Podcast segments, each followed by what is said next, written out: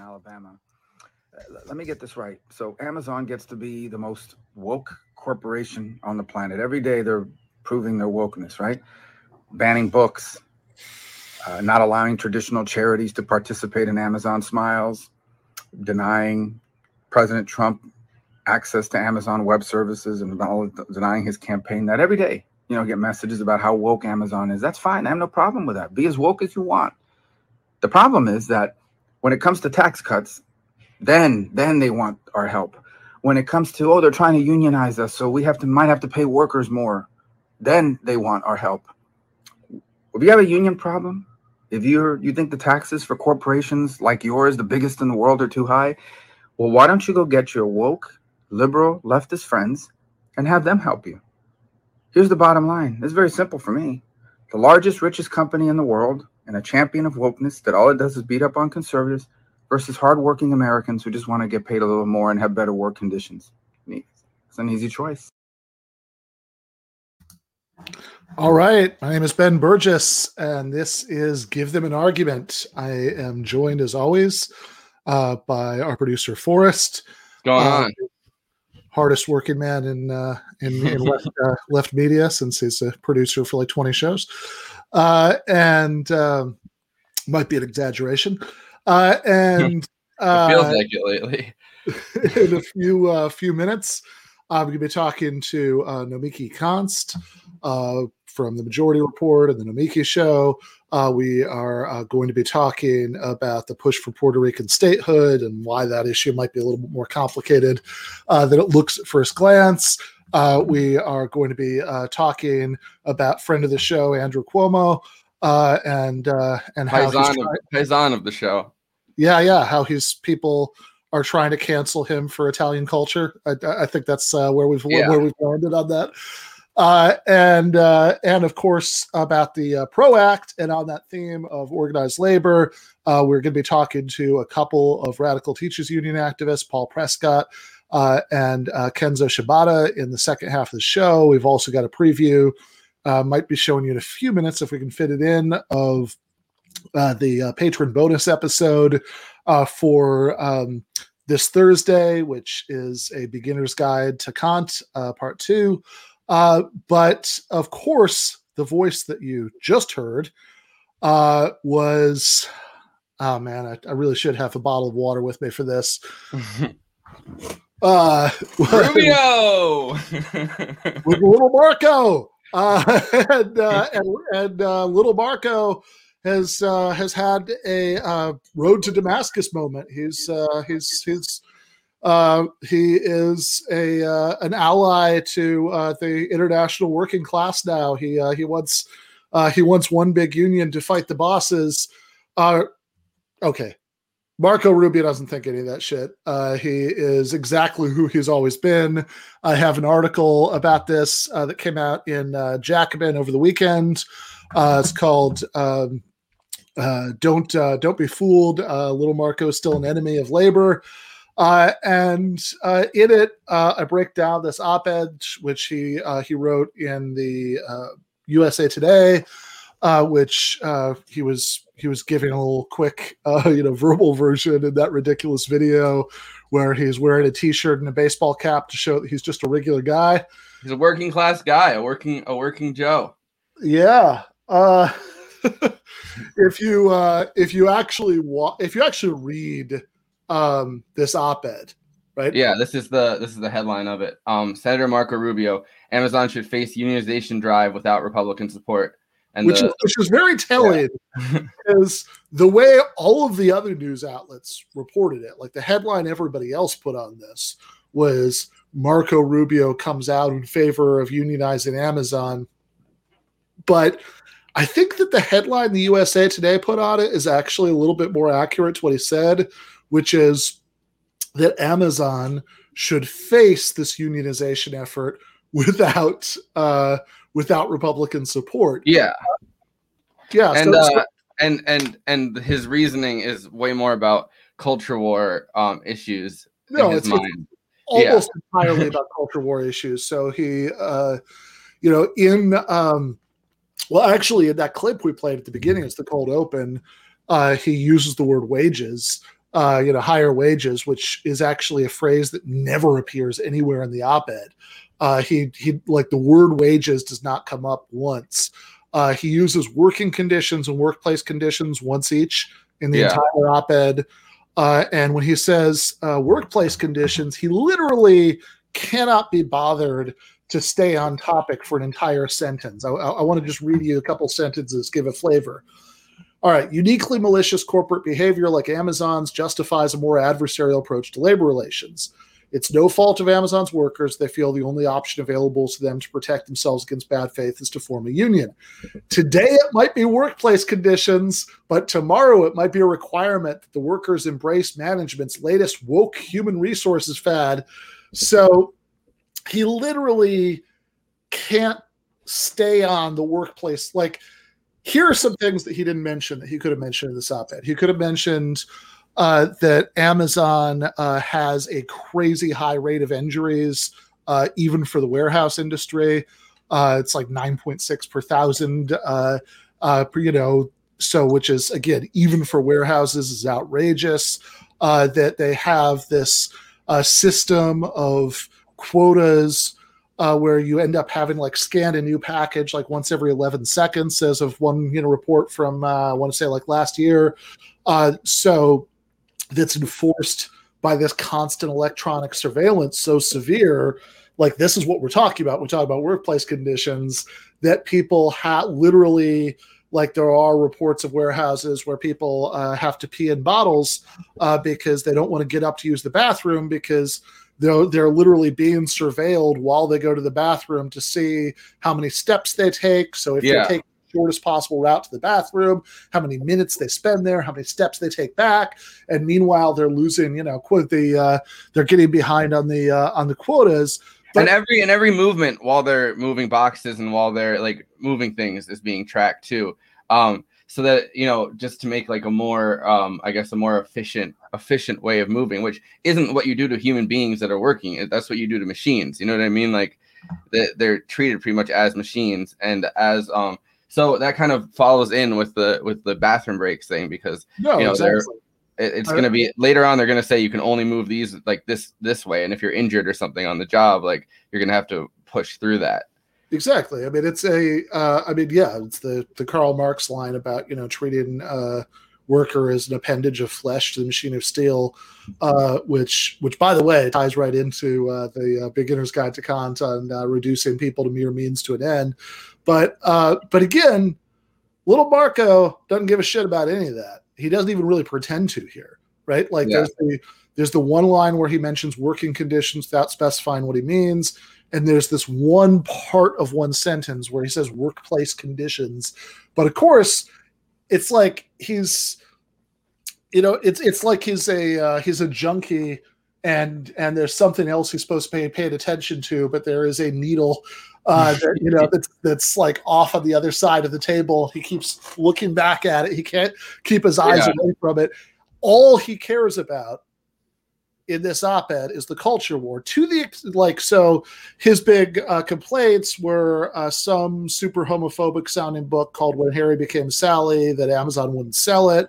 And that um, he he also kind of referred to this in the clip that he that they wouldn't um, that there are some charities that they won't allow to participate in the Amazon Smile program because the Southern Poverty Law Center classifies them as hate groups, and they use that list to decide, uh, you know, which charities you know they'll work with. Uh, like those are his big complaints, uh, and to the extent that he can be bothered to pretend even that he's interested in economics here, um, really like other than these two glancing references to unspecified work condition working conditions the economic thing that he's talking about isn't even about the workers. Again wages are never once mentioned in this op-ed. What he uh, what he's talking about is amazon crushing small businesses which of course are a traditional conservative constituency small business owners. Yeah. Uh, and in fact, in the op ed, right, because uh, look, plenty of conservative small business owners and of course big business owners who he takes donations from uh, are afraid of their own workers unionizing.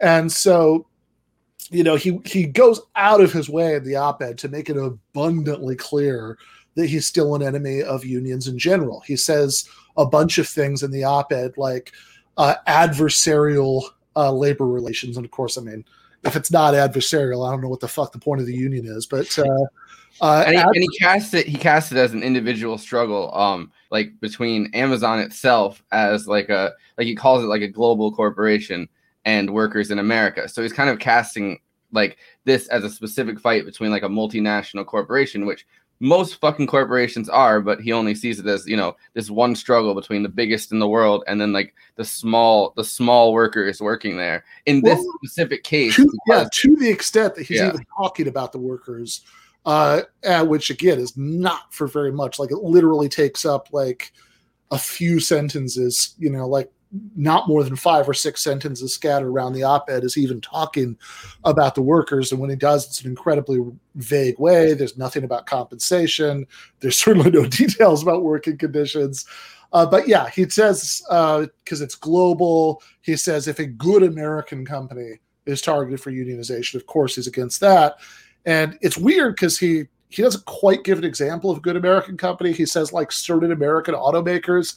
It's like which ones, right? Tell me the American automakers that uh, like haven't outsourced any part of their operation, you know, to uh, to other countries.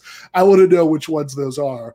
Uh, but in when he's saying that uh, adversarial labor relations, you know, he thinks are uh, he says are generally bad uh, both for companies and uh, and for workers. He claims because uh, they're because um, the adversarial labor relations, you know, having unions uh, makes companies more vulnerable to foreign competition, and the uh, the foreign competition, and that in turn uh, means um, you know means that the workers end up out of a job, uh, and so it's weird because he never explains exact and and he says uh, that uh, that you, the right of workers to form a union in practice becomes a requirement that uh, companies allow um, the allow uh, left wing social organizers. That's the phrase he uses: left wing social organizers to take over the workplace.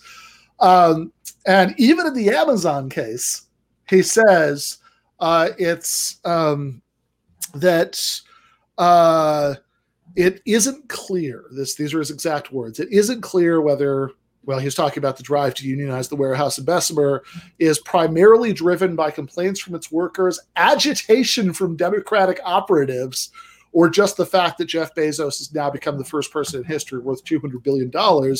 So that agitation by Democratic operatives, I mean, that's that, like, like he, like that phrase, right? Like even in this case, he can't pretend not to hate anyone trying to organize a union. yeah, Like, uh, I mean, that's like he's like that turn of phrase. He sounds like a Southern sheriff, you know, talking about how you know his local Negroes were perfectly content until you know these outside agitators, you know, came in and started riling them up.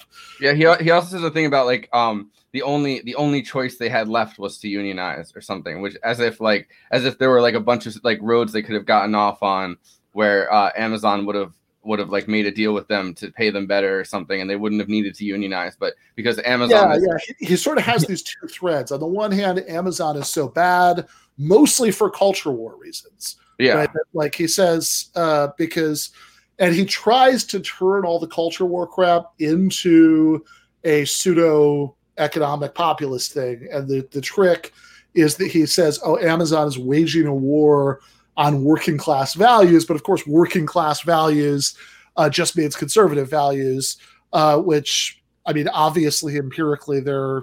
Um, you know, huge percentages of the working class on every side of every culture war issue. That's how Yeah. the culture war works. Like that's one of the reasons that culture war polarization is so bad for trying to organize people economically because it's you know because it does tend to uh, uh, to cut you know like the, the broader population in half. You know, the more people are focused on that.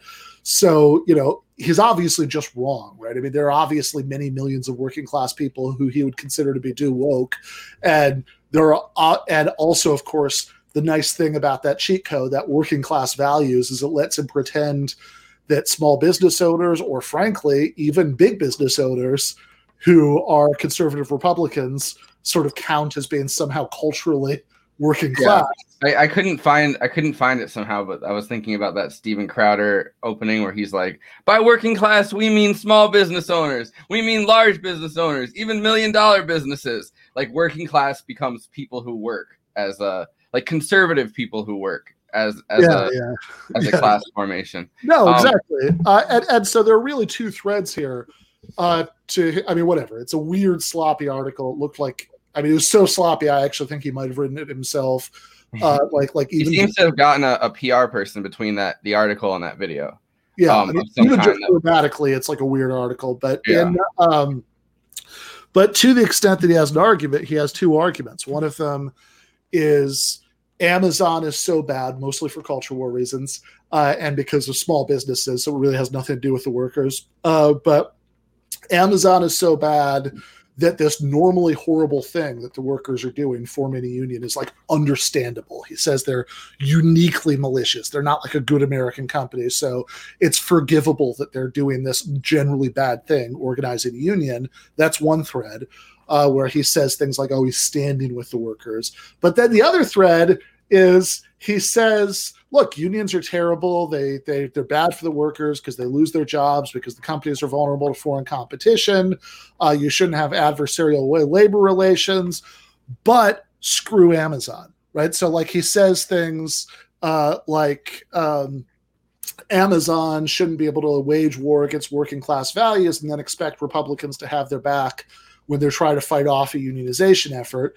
Uh, or he says that um, that uh, Amazon uh, should have to, you know, because it's facing this unionization effort, they should have to live according to the same progressive values. He says that they're trying to push on everyone else. So really, like that second one, I think is much more the real argument, which is essentially like Rubio.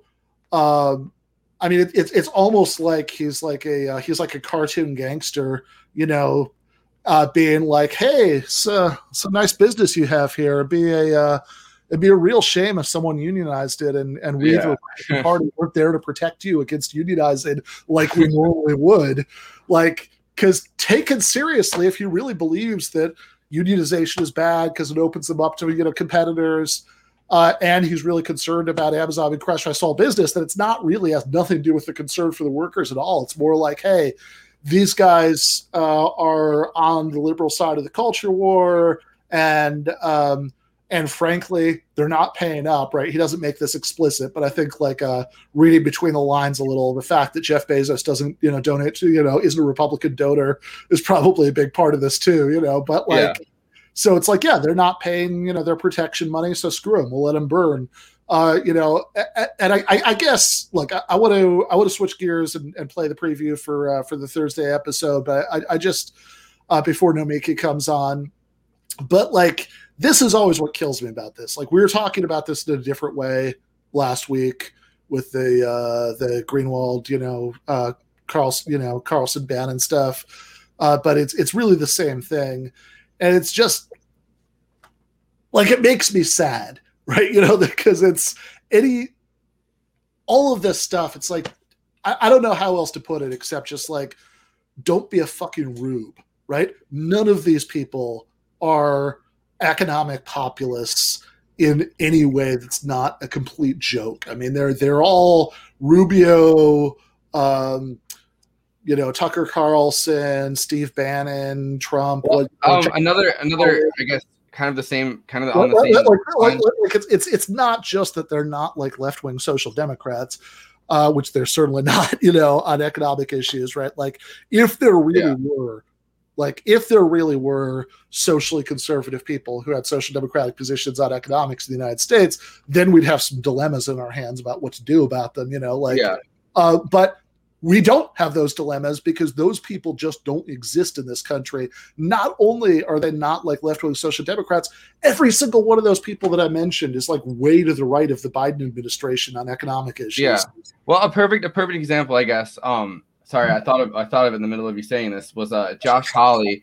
Um, I, I don't remember. I think it was CPAC he was speaking in front of um pretty recently, and he came out and said um he came out and said something about how the oligarchy like he's like he's like we need to fight the oligarchy which is like it's like they find these like you know uh populist buzzwords you know what i mean? Like oligarchy is a perfect example. And then in his definition oligarchy is just tech companies.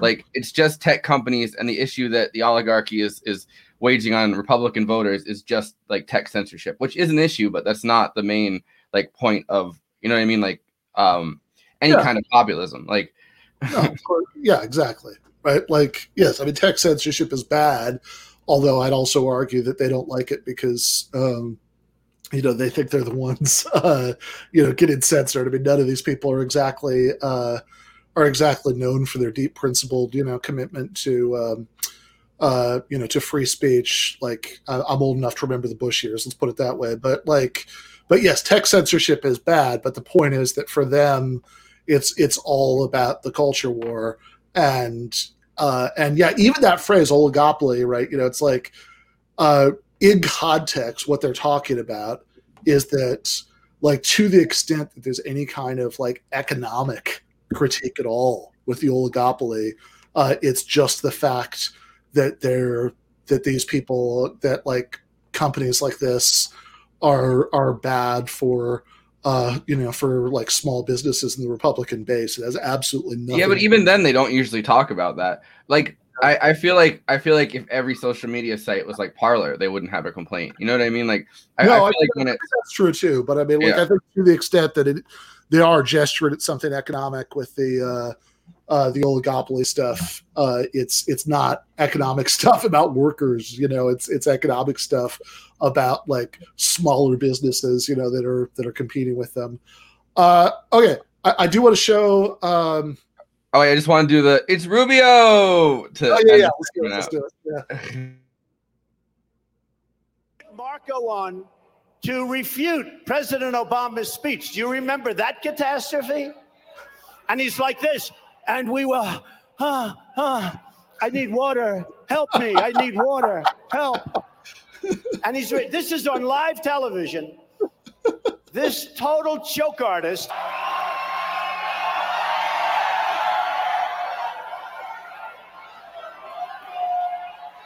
It's Rubio.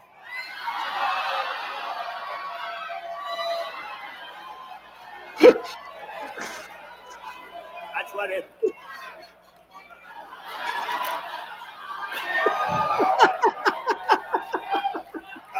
Unbelievable. Awesome. Yeah. Oh God. I uh man. Uh I fucking miss Michael Brooks. That was like his favorite Trump bit. But uh I know. Yeah. I don't think I ever. I don't think I ever uh, saw it until I started watching his show, and he would play it constantly. Like before I even met Michael. Like I think uh, like majority Yeah, of you saw him time I ever saw it. uh, oh fuck. All right. Uh all right, before we do the uh the clip for the Patreon bonus episode, just a couple of um couple of other quick things. Uh so um uh first um the uh so we are about halfway through March, so in uh, just about six weeks, uh, my uh, my new book comes out. So that's uh, canceling comedians uh, while the uh, while the world burns, a critique of the contemporary left. Uh, you can get it from uh, Red Emma's, so you can pre-order it. It comes out on May first, so that's Red Emma's, like like Emma, like Emma Goldman, RedEmmas.org. Uh, so, uh, canceling comedians while the world burns, critique of the contemporary left, out on May Day. Uh, second thing uh, that uh, should should plug while I'm thinking about it is uh, starting about a month before that, so a little over two weeks. Uh, you can uh, take um, classes from me or from a bunch of other people uh, at uh, Michael Albert's uh, School for of uh, Social for Social and Cultural Change. So um, that is, we should get the. Um, anyway, okay. Uh, later on, we should we should edit those those graphics so the uh, the URLs are in these. But it's uh, SSCC so, for School for Social and Cultural Change SSCC.teachable.com. Uh, so uh, Albert himself is teaching a couple classes. Noam Chomsky is teaching a class. They're like something like twelve people, but I'm doing one uh, called Logic for Left Wing Debaters and Activists. That's in April and May. It's an eight week class uh, online class at the uh, School for Social and Cultural Change. So just want to make sure I said that.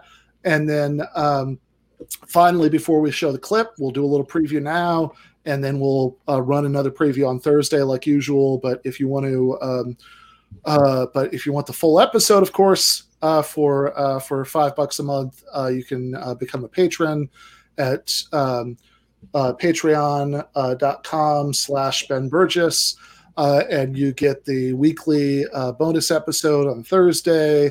Uh, you get uh, the um, uh, you get uh, regularly scheduled access to the Discord. You get regularly scheduled at least once a month Discord office hours, group voice chats.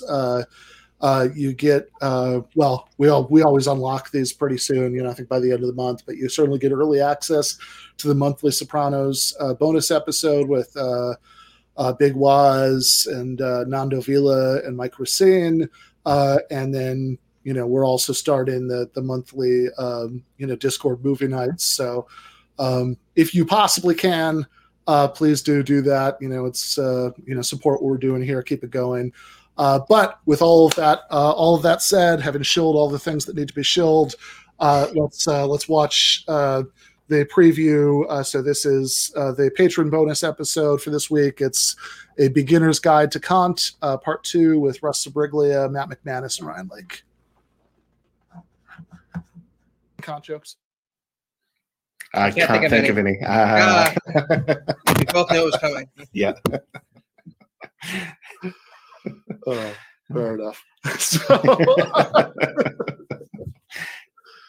so uh, you know last time you know we were really focused on uh, the metaphysics uh, and we did a little bit of the um, the free will stuff then which is which is kind of the uh, most obvious link uh, between the uh, the metaphysics and the ethics. But i want to um, you know transition into into the ethics today so I guess one way to to do that would be to to kind of you know keeping on the uh, the free will uh, you know through line uh, to, would be to uh, to talk about what you know Kant thinks about autonomy and heteronomy and all of that because that's that's going to then like get to uh, you know then that's that's going to get to his his view about moral worth you know which which which will you know come up when we actually do the categorical imperative so, uh, Ryan, you want to uh, you want to get us started on that? Um, yeah, I mean, I, so I guess the very basic sense of uh, like autonomy uh, for uh, a person is truly autonomous if they are self-governing. So if their actions are truly their own um, actions that are guided by their own reason, actions that are for ends that they themselves have chosen, um, then actions are, are heteronomous if they're driven by something external to them or something external to their reason. So driven by impulses or driven by um, external influences or under the control of other people. Um, yes, that's, so that's the basic distinction between those two.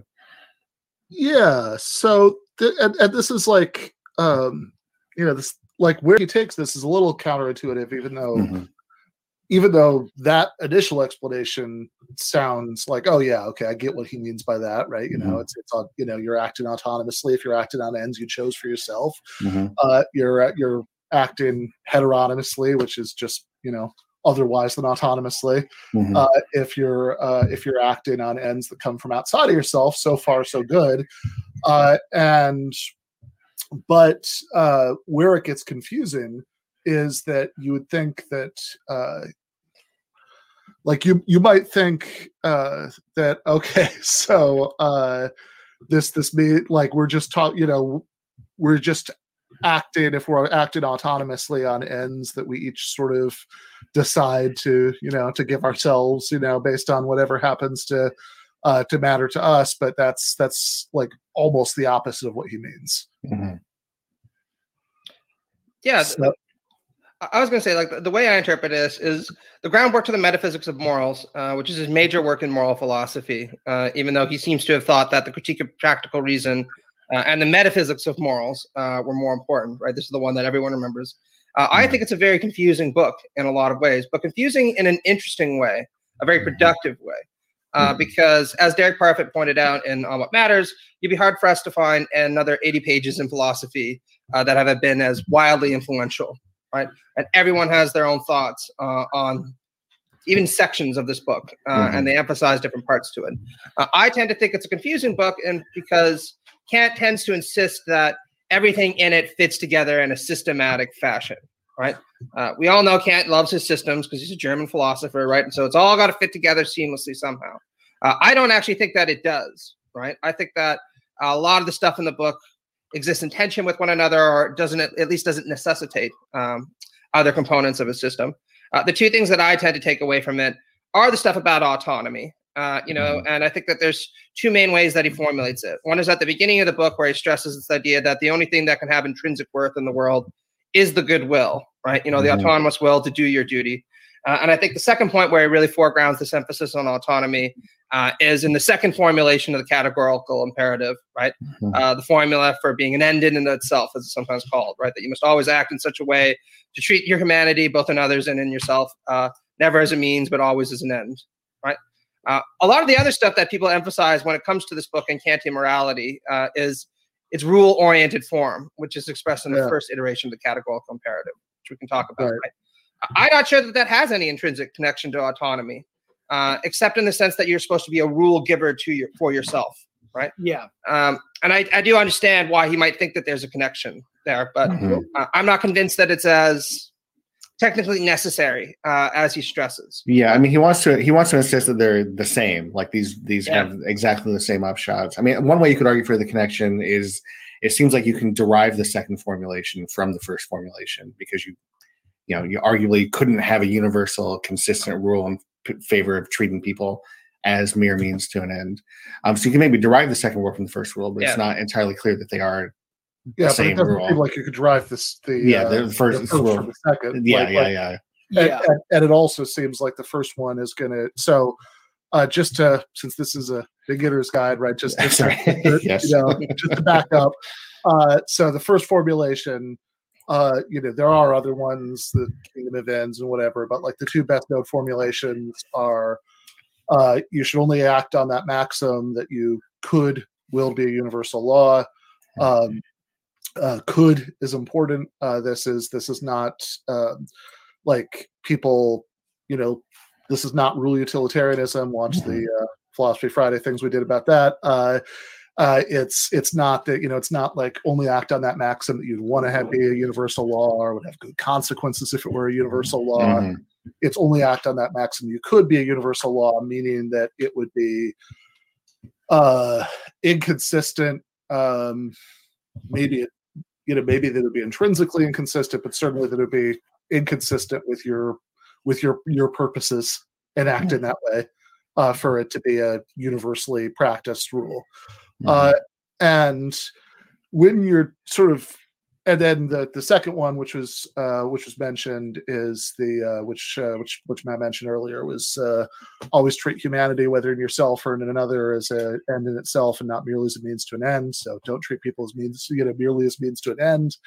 Uh, As one of my friends Um, put it, Emily, don't be an asshole to others. You know, yeah yeah yeah uh, and uh, uh yeah so and the same way there's the would could confusion with the the first one uh i, I think that a an easy thing to miss the first time you hear about the second one is the merely a means to an end Mhm. but Yeah. it's totally lot of cards fine to that. treat other people as as means to an end right you know with like Mm. when, you know when i um you know bought this cup of coffee right you know I was, I was treating the barista as a you know as a means to an end of getting coffee and that's that's okay Mhm. and, and even in a you know advanced communist society where you didn't have money or whatever, like you know, like you'd still uh, every time you asked somebody to help you move the couch, your couch, you know, right? You're you're treating them as a means to an end.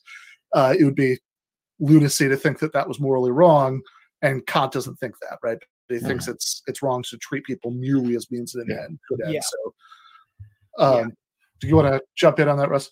Well, yeah, I mean, Matt and Ryan both made both made im- important points, and I think like just start to start with with Ryan when he said, um, yeah, it's the the the universal element of the first articulation of the categorical imperative.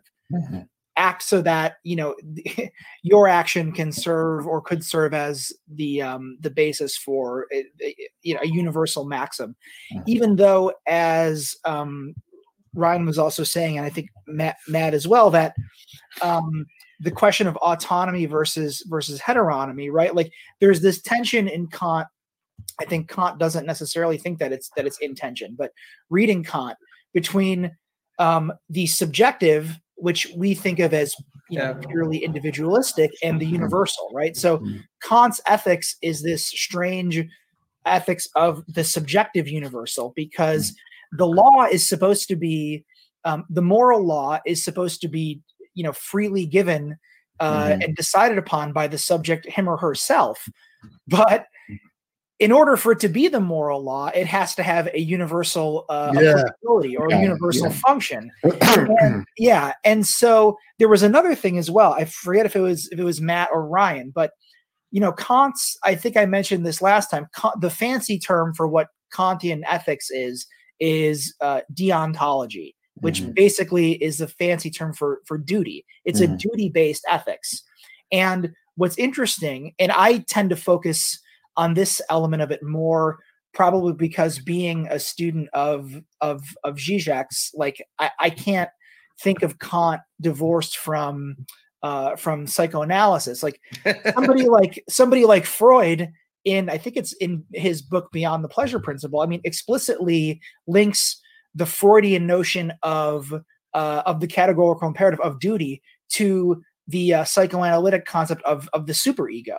Mhm. And the superego is like the moral agency that gives you that gives the ego the law um and it feels you, you know it doesn't feel like you have a lot of freedom when you're being bombarded with this imperative from from the superego Yeah. um you could say okay well superego is an, an, an internalization of of the law but still and so i don't want to go too i know this is beginner's guide i don't want to go Yeah. too far out and delve into psychoanalysis but I think what's interesting about that is that this the notion of freedom is very tricky in Kant Yeah. because Mhm. if it is the duty, if Yeah. you determine that it is your duty to do something that um, that brings pain to yourself, for instance, an ethical the ethical act like doing the good often involves um, harm or pain to oneself in order to help others or you know i this notion of the good that actually when you conform to the moral law and you no no one else tells you what the moral law is in Kant. Like the subject is radically free to decide what that is, but you often feel as though you have no other ch- you have no other choice. Yeah, it's a Um, very yeah, it's a very yeah. strange notion of autonomy. It's like Yeah. if, if you do You're anything to other than choose anything other than the categorical imperative, you're no longer autonomous. All right. Uh, so again, if you want the uh, the full discussion, that's the beginner's guide to Kant, uh, part uh, part two, uh, which is uh, going to be episode forty one, coming out this Thursday for for patrons. Then go head over to Patreon.com/slash Ben Burgis. But meanwhile, it's a abrupt transition, I know, but we want to come come back down to earth uh, and uh, and talk about a little bit of uh, real world politics uh, with uh, with somebody who I always really enjoy talking to. I'm, I'm really really happy to to have her on the show finally. So Nomiki Konst from the Majority Report and the Nomiki Show. So. Nomiki, how are you doing? Oh, I'm I'm as great as one can be. Uh, this much closer to getting a vaccine, so Nice. I can walk outside and get some fresh air. Yeah, that sounds good. I was on the uh I was on the phone with the uh with the uh, hospital around here trying to figure out when I could at least sign up for it, and they uh, right now they are not making it easy to figure out. It's it, I've noticed it depends on the state, um, which is not a surprise, but but you know there's certain exceptions. For me, it's like I I am around a lot of people and my parents and caregiving and all that kind of stuff. So there might be an end as long as I can keep you know the the older people around me safe. So Fair we'll enough. see. We'll see by May. You know, they say. Yeah, can uh, can go out and and like see other human beings, and you know have. Uh, um yeah that's that sounds really really really nice i mean we are Not being afraid of people coughing on you. That's what I'm. I'm just annoyed by all the like the anti-maskers. And I was on a flight, and I had to fly for for our job, and um, and I got on this flight, and all these people had masks on, and then they decided to take them off. This is like two weeks ago, and they kept making announcements, and they kept going up to people. But there's a point where there's like 50 people without a mask on, or they're just pulling it down. Yeah, that's why you get the vaccine. Yeah, no, I mean that that is that is incredibly like like let's let's let's, let's put it this way. I'm equally annoyed by the people who won't you know who won't wear a mask and by the fact that like it's taking you know this long. We can't just like all get vaccinated so we can go back to interacting in normal ways and not having to like have like all this like treat it like it's a uh, it's a zombie movie and it's like oh crap they're getting too close you know like I have to protect myself. Are you getting feel that like- thing where you're watching a movie? I'm sorry. No, I feel like I'm the I feel like I'm the last person that's going to end up getting a vaccine in the whole country because like I feel like all the boxes that need to be checked in New York, I fall short of all of them. Like, you know what I mean? Like too young to get a vaccine, working at home as a podcast producer, like like this is every every possible category. I'm just like, nope, that's not me. I've noticed that like I'm watching movies now and I'm like, why are they so close? What are they doing? Why, why are they breathing each other? Don't touch him. yeah, I know, right? You get the uh, you get nervous, even you know, you're so used to thinking about this stuff that you know, like, oh my god, you know, it's like Tony. Tony is just like sitting there at the bottom big. Nobody's dis- social distancing. You know, what, what- Inside? what hey, did those did those strippers get vaccinated? Tony, get away from them. exactly, exactly. You know Tony Oh. was a Trump supporter. You know it. Yeah, well, I think they did establish. Uh, there's an episode where Carmela mentions voting for Bush. I think so. Um, And I then uh, Tony says uh, Dick Cheney for president of the motherfucking universe because Dick Cheney gave him so. Like, there's one episode where he's like, he's like, they say something and he's like, I'll put it to you this way. He's like Dick Cheney for president of the universe. oh my God. That's so much. yeah, yeah, he's not a good guy. That's what I got out of that. Um, so uh so since uh i know you've done a lot about this the subject and uh and i cards on the table uh know essentially nothing about it so uh so you, you can you can educate me uh uh forrest you want to uh, you want to show the uh, puerto rico clip Oh, yeah. Oh man. Oh, this woman.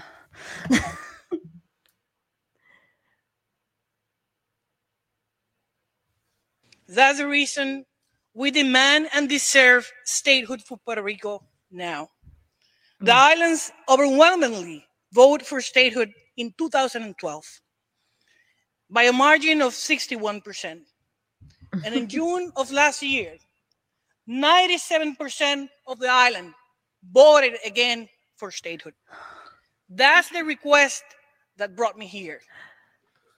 We hear pleas of equality from our fellow Americans back on the island. And we must recognize that a majority has asked us for statehood and we must respect it. So today we act. Today we introduce the Puerto Rico Statehood Admissions Act.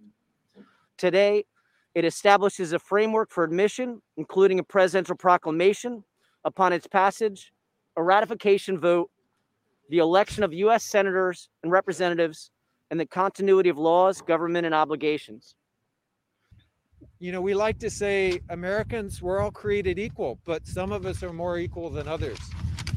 And it's time to make sure that all of those Americans in Puerto Rico have the same representation, the same ability to fight for what is better and what is best in Washington, D.C., as all of us in other states enjoy. Mr. Speaker, I had the privilege of last Sunday to be an observer in Puerto Rico for the plebiscite and watch the people of Puerto Rico make the decision they'd like to be the 51st state. Having said all this, even though I personally favor statehood, it's not my place to substitute my views for the views of the people of Puerto Rico. If they wished to remain a territory or to become a nation, I would honor that wish. However, the majority of voters have chosen statehood, and so I intend to respect that choice. Uh, the people of Puerto Rico have spoken.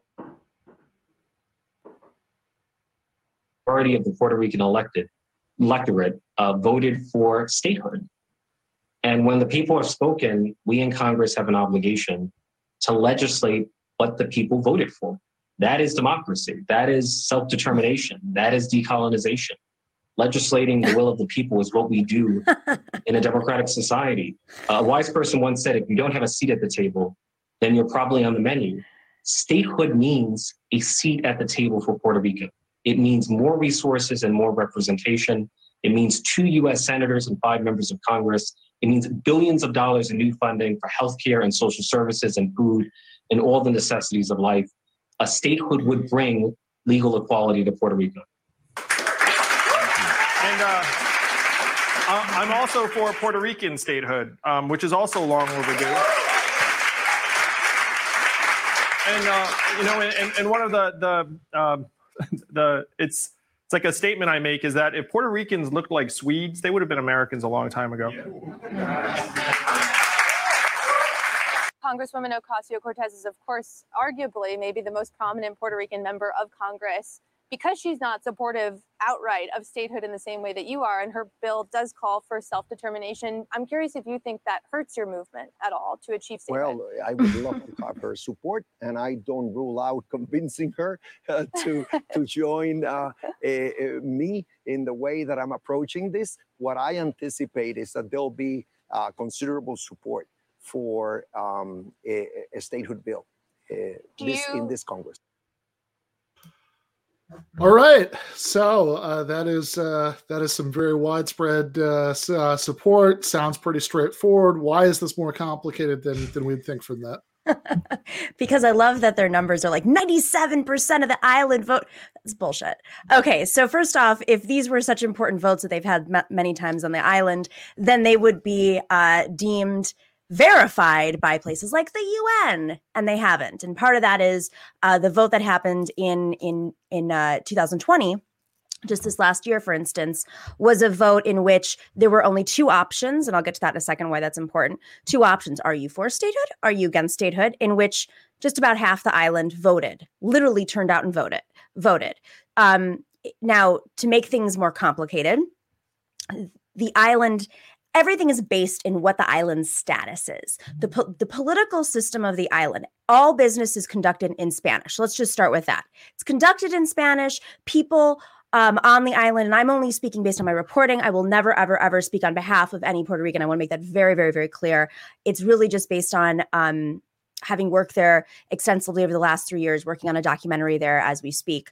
Uh, not there right now but but as we speak working on a documentary everything is rooted in what is the status of the island. Since since america invaded and and and and spain basically uh, pulled out their colonial take uh, uh, power over the island and we became the power there have there has never been an option for the puerto ricans on the island to determine what they they should be or could be.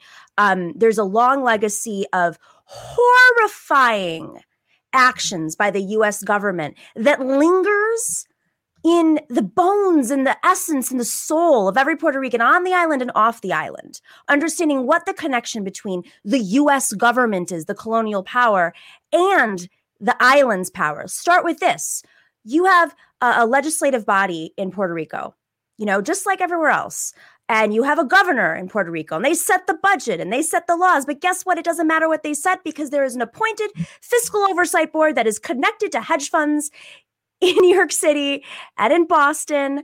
Uh, who can determine whatever they want, overrule, and decide where the island's fin- finances go. And so, while uh, th- people who live on the island, Puerto Ricans who live on the island, uh, natives, will spend 70% of their tax dollars on paying this this th- the debt which is you know pretty much uh, imposed by the U.S. government and Wall Street. You have billionaires and millionaires moving to the island and paying zero taxes and buying up all the distressed properties pre Maria, post Maria. Uh, and of course, that money's not going anywhere. So, you know, there are incentives. The statehood party, now there are several parties on the island. There's two major parties, there's another growing new party. Um, and then there's the independence movement, which was pretty much killed. Um, you know, from from the 20s into the the late 60s, um, but it's had its strongest turnout this last this last cycle the two major parties, the Commonwealth Party and the Statehood Party, have always been the two major parties. And the Commonwealth is sort of like, um, you know, we're okay with what's going on, the status. The independents obviously want to be independent. And uh, this new movement is like, we don't want to even talk about status. We just want to talk about the issues of the island, which, you know, is questionable. Um, But the Statehood Party has always been traditionally conservative. They are uh, they voted against. I have a list here. Let me just go through some of the things the statehood party. First off, pro statehood was part of the Republican, the National Republican Party. Um, it was on the the platform of the National Republican Party since George H. W. Bush, the first George Bush. Um, they have voted against LGBTQ issues. They've uh, voted uh, against the protection of natural reserves. Uh, they voted against uh uh the first openly LGBTQ member of the PR, Puerto Rican Supreme Court. Um, they are passionately against gender equity and uh, equity related to sexual orientation. Uh, they voted against a bill to prohibit conversion therapy. I mean, we're talking religious right. Right. Yet they've partnered up, and this is, of course, I'm glad you mentioned this. Jennifer Gonzalez is the resident commissioner, who's the non-voting congressperson on um, in Congress who presented this bill. She was, uh, I believe, chair of Latinos for Trump. So when you see good, well meaning liberals on MSNBC or people like Robert Reich call for statehood, first off, it's not up to you to decide. And second, you know, do a little research. The parties on the island are not Democrat versus Republican. Uh, it's much more complicated. And sometimes those parties will align with different parties on the mainland because of their own interests. And, you know, the most recent reflection would be that um, the Democratic National Committee, uh, through a, a an undemocratic process, I might add, uh, voted to have statehood as the official platform on the official platform, the DNC. But um, the DNC members from the island, there was actually a coup there, and those DNC members are now statehooders when previously they were not. So that's just a brief summary overview. So there's this there's a second um bill I guess that AOC um is putting out and uh Nydia Velázquez. Yeah. Yeah. Okay. Okay. So, so what is the uh, so the AOC one is an statehood one. So what is the AOC one? So the the the Nydia Velázquez, that's important because she's been a longtime proponent of of this, uh, and the, Ni- the Nydia Velázquez and who's from New York, uh, and the AOC bill is called the Puerto Rico Self Determination Act, which is going to be reintroduced, uh, I believe, this week. And it basically states that after you know 123 years, Puerto Rico has been in a colony of the United States, and it's uh, the Biden Harris administration has promised to give equal or fair um uh what's the best way of saying this? Uh, a fair process. And essentially this ta- this this act would create a process create a, a convention i guess is the best way of saying it uh, to to create an inclusive and binding uh, path to self determination. It's a little processy, but you know it, it involves many Puerto Rican activist groups, diaspora groups, um, people from the island, and and and in the states because there's a very large diaspora movement in the states. I think it's over two million people at this point, probably even more um, after Maria. It's hard to calculate. And you know their whole whole take is you know if we're going to do this, we need to do this fairly, and we need to have all parties at the table, not just statehood and their you know contrived. Uh, uh, polls and you know doing press conferences and you know they, they spent I, I think like you know a couple dozen million dollars recently in lobbying. I wish I had the number off the top of my head. In lobbying um, Washington lawmakers like Richie Torres, who So- so- represents the Bronx. So, so, so in this context, uh, self determination would mean independence, or, or or what does this mean? It means that the different parties come together and they create a process to determining what that is. They have a convention, they debate, they have repre- representatives from each side, the Commonwealth side, the Independent side, uh, this new movement party. Um, it's not, I don't know how to translate in English, but the new movement party, I should say, uh, and and the statehood party, and you know, they all have a seat at the table to discuss what are the pros and cons. Perfect example is in that press conference with Jennifer Gonzalez, a reporter asked, okay, if the US becomes a state, would the debt be eliminated? And she goes, didn't even hesitate. No, not at all. So, what is the point of becoming a state if you're not gonna? Well, that's the that's the uh, the reason that so many politicians probably do support statehood.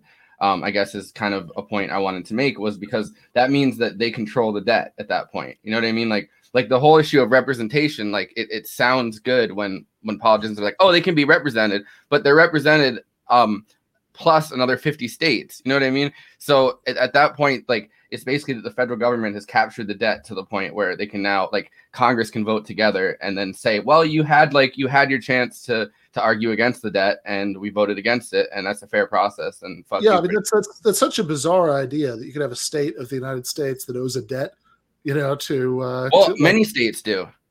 Um, like many states owe, owe debts for various reasons that they've loaned money from the government, but Puerto Rico's is just so like like the Promesa Act was so. Uh, like, but, but given the size and given that it's something that originates when they're not a state, you know, like yeah. that, that seems like a very weird idea. Uh, so I, I, mean, I guess like the obvious re- like reason to support it would just be um, okay. We shouldn't, you know, we shouldn't have colonies.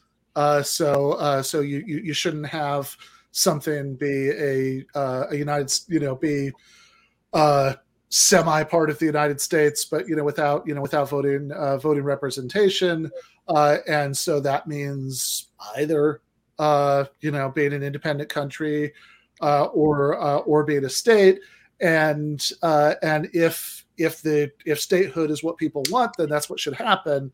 But it sounded like earlier you were saying that uh, that if you take a closer look, it's not actually so clear that uh, that statehood is what most people in Puerto Rico. Want. Oh, not at all, not at all. Um, with that being said, you know, there's this assumption from mainland Democrats, uh, uppercase Democrats, uppercase D, that oh well you know if if if Puerto Rico is a state then we'll get two senators and maybe like four Congress members and and we'll have like a major that's BS the you know if you look at the last the current resident commissioner who represents the entire island is a Republican, a, a Trump Republican, not a Mitt Romney Republican, a Trumpian Republican. Uh, Pedro Luis, the, the, the guy who uh, uh, who's the the governor now.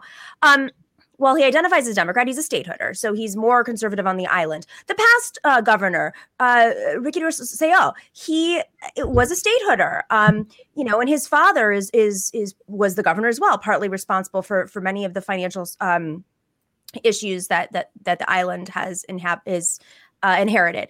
Um, and then before that, you had, you know, a more traditional Democrat, and then before that, you had a Republican, uh, and then you had another Republican. So it's it's for the most part the island. I think, with exception, maybe two or three, they've for the last you know 25 years it's been republicans and so you're probably going to get a republican as your senator and some of that is not because the island is more conservative it's because there's just been this uh, really toxic predatory political system you know it's it's it's there are a lot of states in this country i think you look at wisconsin. Would anybody say wisconsin's really that conservative? Probably not. But gerrymandering koch brothers you know money flowing in um, those are the conditions that create these dynamics. And uh, what we saw in this last election was that the independence movement which is more to the left probably more socialist um, did better than they've ever done since uh, the FBI basically tried to kill them all and imprison right, right. them and literally radiate them. Um, so you know it's it's interesting to see how these movements take an effect and, and, just to put this in perspective you know dsa uh, center for popular democracy uh, the open society foundation and many uh, puerto rican diaspora groups have supported uh, velázquez and aoc's bill you know the more traditional left is aligned with that bill yeah. So you, you said that the um, that this vote that they kept referring to in those clips uh, was uh, was two options. So it was uh, it was statehood, it was status quo. Although I still didn't quite get how we were going from fifty two percent in that and change in that vote to the like ninety seven. I don't. Even, I looked at that. I still don't understand that either. okay. Thank you. The- I was the- I didn't get it either. the the uh, the plebiscite, like the the vote that they had, the question was literally should Puerto Rico be um, immediately admitted into the union as a state? That was the that, That was, was the it. question. Yeah. That was it. and and that was like 52% for and you know whatever 47% and change against like, Yeah. like, like, I- I just want to make sure I was I was, I was reading that right because because I, I I don't understand where the like like I was really confused by the 97% figure earlier and then suddenly it's you know it's 52% then suddenly it's 97% I mean that that's a that's a big gap I don't Well, she's the Latinos for Trump lady. She makes up her own facts as she goes along. You know what I mean? Like, She might be pulling it from a previous vote, which was also not recognized because of these uh, clever little. It reminds me a lot of actually Cuomo. Cuomo will like pull these numbers together, and you're like, "Wait, what is that actually based on?" And it's like, "Well, my controlled, uh, my controlled mechanism to to vote." I mean, it's it's, and again, it's not like Democrat versus Republican. You know, Commonwealthers have their own. I mean, and, and there's diversity within these parties. You know, uh, within the parties as well. So it's um so so so I, I do want to talk about uh Cuomo in a minute, but just uh you you, you said that uh like like because this this seems like on the face of it this this is like a really weird thing. You said that uh that these are votes that are taking place in the United States territory that like aren't recognized by the UN and stuff like that. I mean that that's that's like that that's like Yeah. what, what, what's going on like with these votes Well, they're also Like- not recognized by the United States. That's why they had to put it in this bill and and use it as like like their um you know their research. It's like they they went to a uh, think tank, you know, a right leaning think tank, and that was the stats that they brought to the table that they cite when they put forward their bill. It's not, you know, it's it, it's not like they're going to the U.S. government and saying, "See, this is our accurate." It, it's a gimmick. Um, Oh, okay, so so I, I mean, just, just before we we move on, like, I mean, I understand that the idea that uh, Puerto Rican statehood, you know, would would like work out well for for Democrats and badly for Republicans doesn't necessarily make sense given the realities, you know, on the ground. Uh, but as far as as what would be good for um, you know for people in Puerto Rico, uh, that um, you know obviously not forgiving the debt is a huge problem but like if uh, but uh, but you know some of the points made at the end of that reel of clips right do do seem right. If you're being ultimately ruled over by an entity where you don't have voting registration that's not going to go well for you. So um so i could still see somebody watching all of this and and thinking okay fair enough fair enough fair enough but like still right you know state statehood uh you know still statehood sounds better than not you know for for people in puerto rico so so why not or or what do Yeah. you think You know, that's that's a great point. There was a Supreme Court ruling, I I think in 1987. I, I know I'm going to get corrected on this. I apologize. Uh, which basically eliminated the rights. So, for instance, Social Security benefits, great example. Um, before 1987, this had nothing to do with whether or not they were state or not.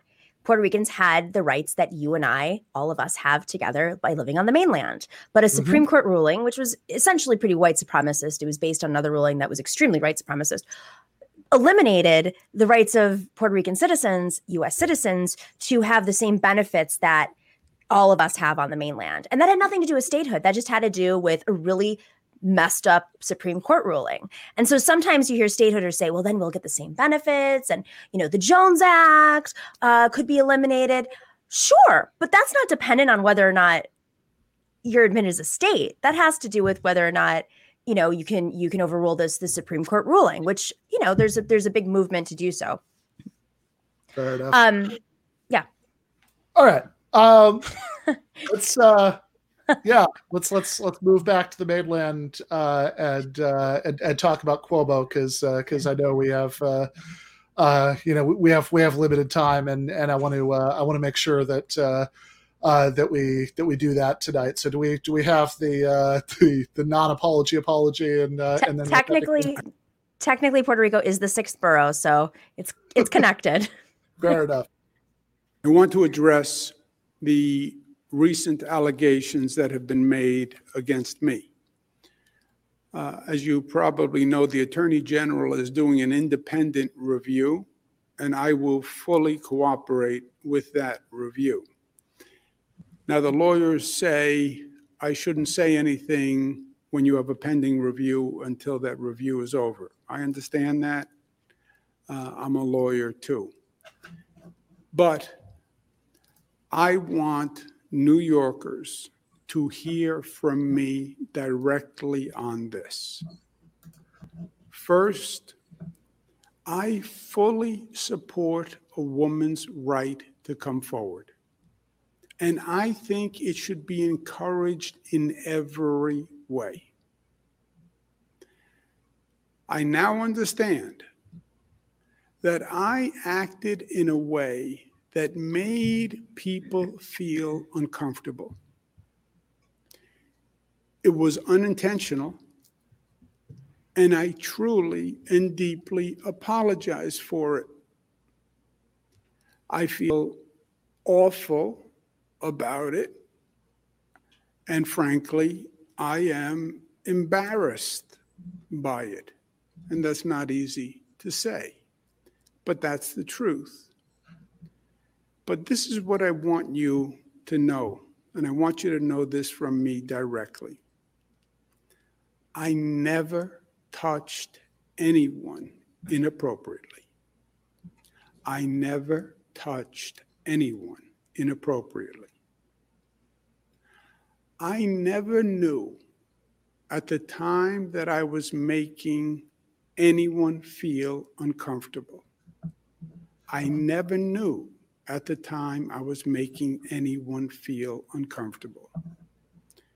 And I certainly never, ever meant to offend anyone or hurt anyone or cause anyone any pain. That is the last thing I would ever want to do. I ask the people of this state to wait for the facts from the Attorney General's report before forming an opinion. Get the facts, please, before forming an opinion. And the Attorney General is doing that review. I will fully cooperate it- with it, and then you will have the facts. And make a decision when you know the facts. I also want you to know that I have learned from what has been an incredibly uh, difficult situation for me as well as other people. And I've learned an important lesson. I'm sorry. I'm sorry for whatever pain I caused anyone. I never intended it. Uh, and I will be the better for this experience. There are facts and then there are opinions. And I've always separated the two. When I do briefings, I put out the facts and then I offer my opinions. But they are two different concepts.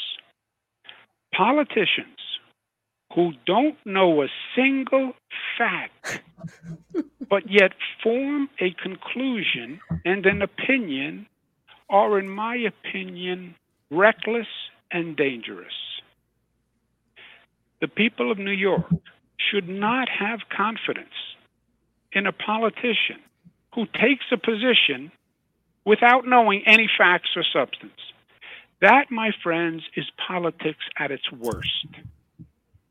Politicians take positions for all sorts of reasons, including political expediency and bowing to pressure. But people know the difference between playing politics, bowing to counsel, cancel culture, and the truth. People know the difference between playing politics, bowing to cancel culture, and the truth. Before we get Nomiki's reaction, I, I just I just want you to officially confirm for us you were not playing that on 0.5 speed. Like he like for for some reason when he talks about this, he just slows it down to that point. I also promise you I didn't uh, cut the things twice. Like he he said all of those things twice. That's very Cuomo. Very Cuomo. and he slows it down further the second time. It's like the uh, the guy in uh, the uh, scene in Goodfellas where they give everybody his nicknames. You know, whatever it is, Joey two times. Yeah. Hey, stop with the Italian references. Don't you know all these attacks? all these attacks, all these attacks. It's because there's an anti-Italian. Oh my God, that's literally what came out today. Was that you're you're you're discriminating against Italian sons of governors who control the state budgets for a decade and who have brothers on CNN and whose ex-wife was a Kennedy and may I go on? No, yeah, I mean he's clearly a very powerless and vulnerable person. Very Uh, yeah, Italian rights are human rights. You got the right to just grab people and kiss them on both cheeks, and I don't know. It's just no, that's no, yeah, right. I mean, that's Listen, the- I'm a no. Greek. I feel like by well, actually, 23 me. I'm 23% Italian, so I have the right to say this. Okay, they occupied our islands. I can speak on their behalf. Hey, I'm I'm is- fifty I'm fifty percent Italian, and you're not living up to my lived experience here as an Italian man living in New York. Um, No, I mean, I, I assume that that's that's just. Uh, I mean, yeah, I mean, COVID must have been rough for you, Forrest. You know, because because like you know, you much like I can't Celebrate Columbus Day. They're going after Columbus now. What's next? What's next? worst episode of The Sopranos. I can't even watch that one Yeah, all the way through. But um, it has some great moments. I like I like Christopher being confused about uh, where he, whether Gary Cooper was gay at the end, but uh, I use the I use the it's Italian discrimination um react like react screenshot all the time on everything. yeah.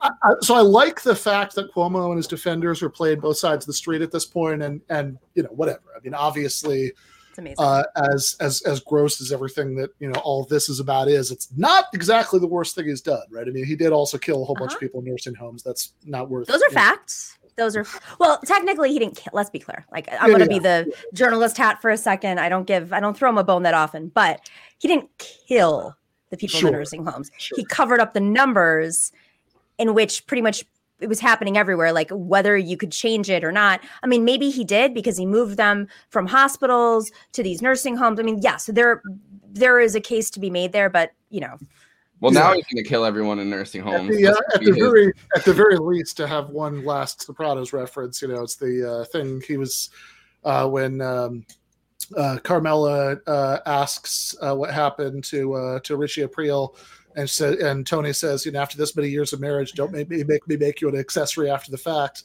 Uh, so, you know, like you, you know, at the very least, is an accessory after the fact. I thought you were Uh, gonna say it's a retirement community. They're not included in the nursing home numbers. exactly. I am so happy I rewatched The Sopranos from start to finish in like March of last year. So I'm getting all these references. nice. I also Um, I have the Cuomo uh, died in a nursing home, died in a uh, a hospital. Who cares? Clip that we played when Emma was on, but um, Oh my god. have you seen that one? ruthless. I no, I didn't.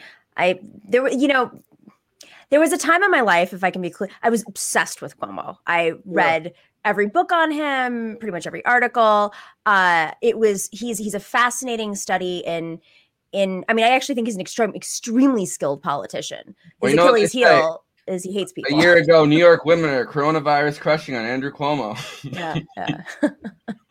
Yeah. He is single, guys. Just want you to know. well, oh, my is like, that wasn't clear in all this. what I don't understand is why couldn't he have called it one of these women who was like like hiring publicists to have like profiles of them in the New York Post, like you know Long Island, like literally he could have just called one of those women up and he had to go to his staffers, which you know remember he was an attorney general and he investigated these things as he said. Well, because it, I mean, with Cuomo, I feel like it's all about power. It's all about like what can he do? Like what can he do with that power? And it's never anything to benefit people like besides the people around him and himself. So like it makes perfect sense that like Cuomo would have just grabbed somebody and, and kissed them that was like under him on the I guess the, the hierarchical structure of Yeah, politics. So, so, so to defend this, he's he's trying both things impressively. So on the one hand, he's having you know he's having people run this uh, anti-Italian discrimination. Like uh, I saw somebody today actually compared it to Emmett Till. I Uh, said that. Oh my god! What on earth?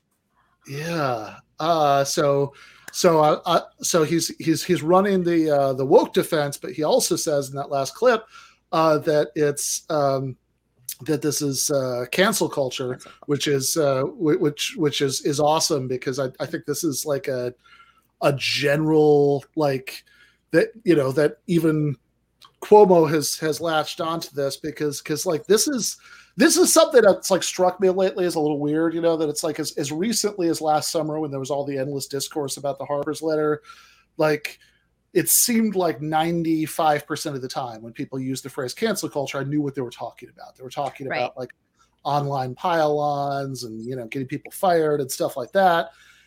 And now it really feels like in the last couple months, uh, it's it's been brought in to the point where people are using it to talk about like Dr. Seuss and shit like that, and like I just have no idea what they mean anymore. Uh, I wish and- I wish you had saved that for the transition to the other clip where. Uh, Please don't tell me I have to debate Dr. Seuss again. I've done it like six times last week. yeah, yeah, yeah. Oh. Every You're time not on cable news, they call you they're like, and by the way, we're talking about Dr. Seuss. I'm like, Yeah, that's I'll be sitting on my awesome. deathbed looking back and saying, could I have saved, you know, what, what could I have done with those five hours of my life instead of talking about you Dr. killed all the Who's down in Whoville. All the ones on that on that flower that was.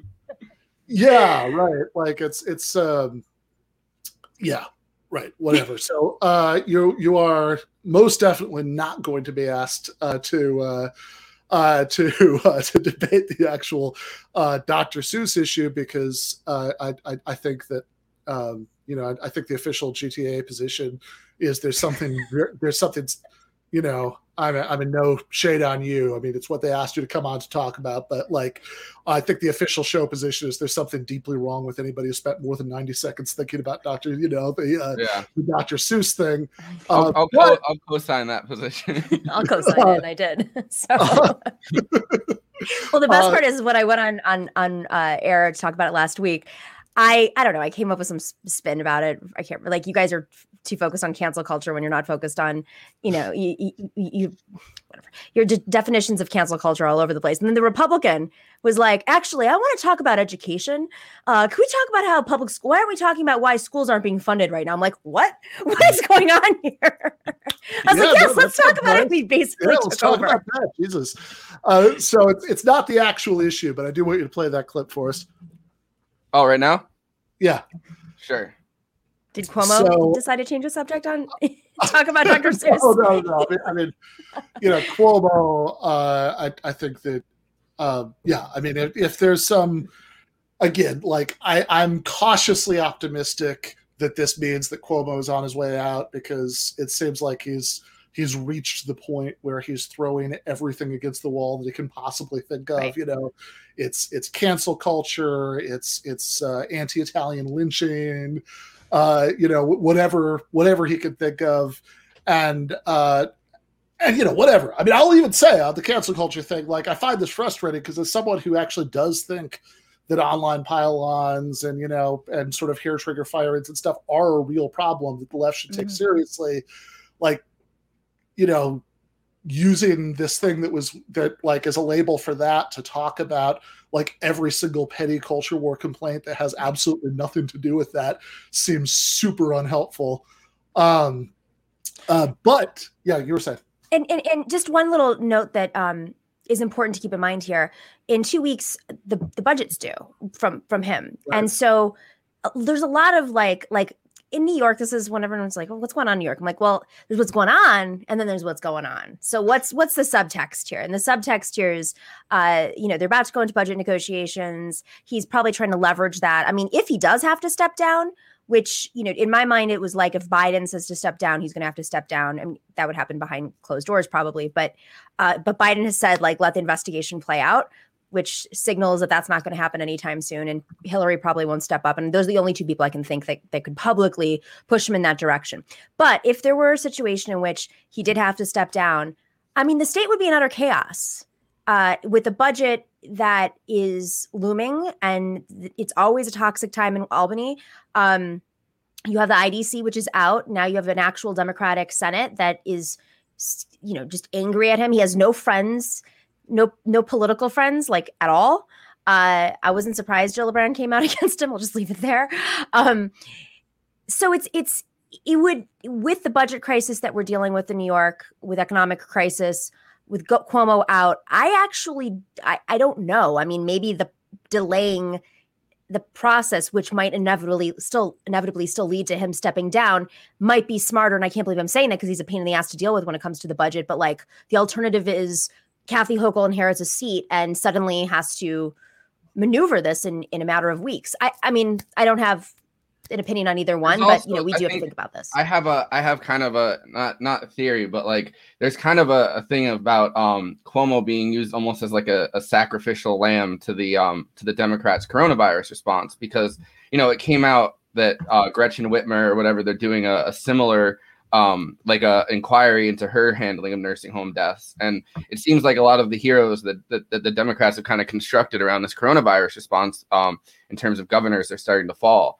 so it seems like if if Democrats kind of wanted to flee from Cuomo, um, like the harassment allegations would be a perfect time to do it instead of like a further investigation into the way that nursing home deaths were handled. I mean, kind of that's like the because it seems like they jumped ship so fast. You know what I mean? Like, and and part of that is obviously that you know they they no longer if they support Cuomo might not have like the moral high ground in their mind like when it comes to harassment allegations. But the other thing is that you know it, it works better for them. I feel like to have Cuomo go down for this and not for like nursing home deaths and like not have the media examine their own role in propping him up for the last year. Not have like all of these things would kind of completely uh, demolish the the line about like the Democrats being the more responsible party on coronavirus.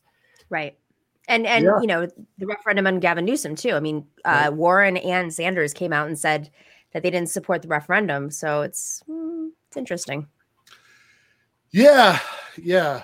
No, that's that's a little um, you know, I I, I love uh um you know, I love Bernie and there's a there's often there's a conversation to be had about how much of this even, you know, tactically makes sense or not. I'll certainly say for my own satisfaction.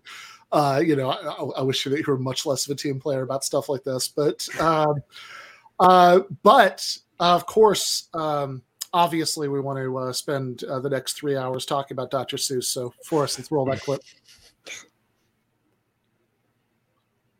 Mr. Ryan.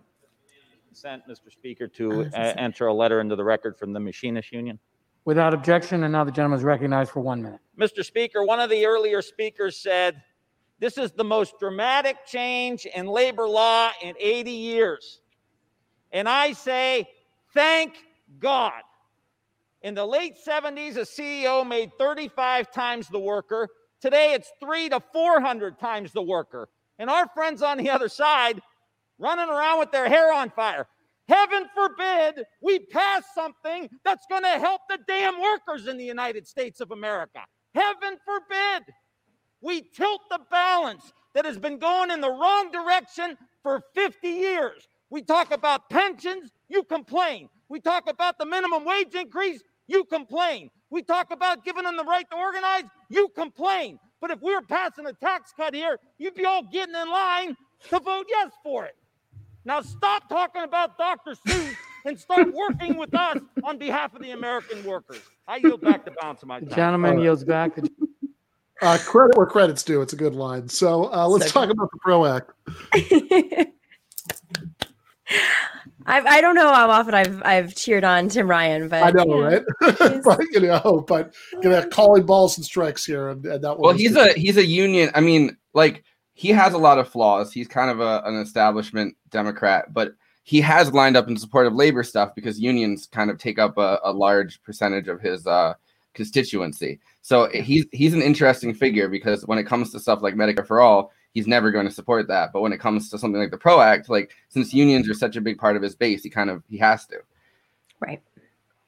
Exactly. I actually, I, I strangely enough, five or six years ago, I went to a, a fundraiser um, in the Greek community, and they were supporting him. And I'm, and I mentioned him Greek, and uh, the people who were there hosting the fundraiser were, uh, they worked with, they were like, they did something with like um, construction, but they only worked with union contracts, and that's why they supported him. And that's how I learned all about his union background because I never thought that. Then he challenged Nancy Pelosi, and you know, he's clearly hungry and he's running for Senate. So, Yeah. um, but the PRO Act, yeah, Yeah. So so why is this? Uh, okay, actually, actually, so there there are really two questions here, right? So so one is is there actually any chance of uh, of this passing the Senate, and the second is why would it be so important if it did? Um, I mean, I think it's on us to to make sure that it passes in the Senate, and I think there's, I mean, we control the Senate now, so uh, if the pressure can be put on on Joe Manchin, and and I mean, especially Joe Manchin because of the labor force in his state, and people like Kyrsten Sinema who lives in a right to work state. Um, and this would reverse right to work states. I mean, the, the, the ability for a state to, to be right to work. Um, that's transformative in itself. And she, I mean, she absolutely must know what uh, is is is acutely aware of how labor, which is very loosely organized in Arizona, um, has been able to organize around issues related to education. I mean, they just passed a tax the rich bill to fund education. This last cycle was huge, or not bill. Um, it was uh, it was it was it was on the ballot. It was a ballot measure. So, I mean, I think it's very doable. Um, I think the coalitions behind it. I work with an organization called Matriarch, and we're big supporters of of uh, the PRO Act specifically because we're we're backing working class women, uh, many of whom have a labor background aligned with unions, coming from unions, because we think that's the pathway to uh, winning you know across the country and making sure that if somebody runs as a progressive they stay as a progressive. That's kind of how it works. If you're part of a union you're most likely going to stand for those issues. So we're very excited about the bill. I know there are a lot of different organizations out there putting a lot of pressure. Um, i think there's a real chance. I think you know it's it's stalled in the senate for a while uh, but you know we the moment is different the makeup is different. Um, the hunger is different and just frankly like the country is going to be in a very rough situation if we do not have a strength in labor and this is a, an incredibly strong bill. Um, it reverses labor laws of the last you know anti-labor laws of the last you know 40 50 years. So i think it's the strongest since taft hartley if i'm correct but um, yeah it would be transformative. What are your thoughts? Well, well, yeah, I, I want to because because I think that I think that some people might you know sort of vaguely get okay, this is a good thing, it's a pro union thing, but they, they might not get quite why this would be such a you know quite such a big deal if it happens. So like, what what are the kinds of things that this is rolling back? Um, so people who are striking, employees that are striking, can no longer be replaced in the midst of a strike. Um, I mentioned that the end there there would be an end of right to work.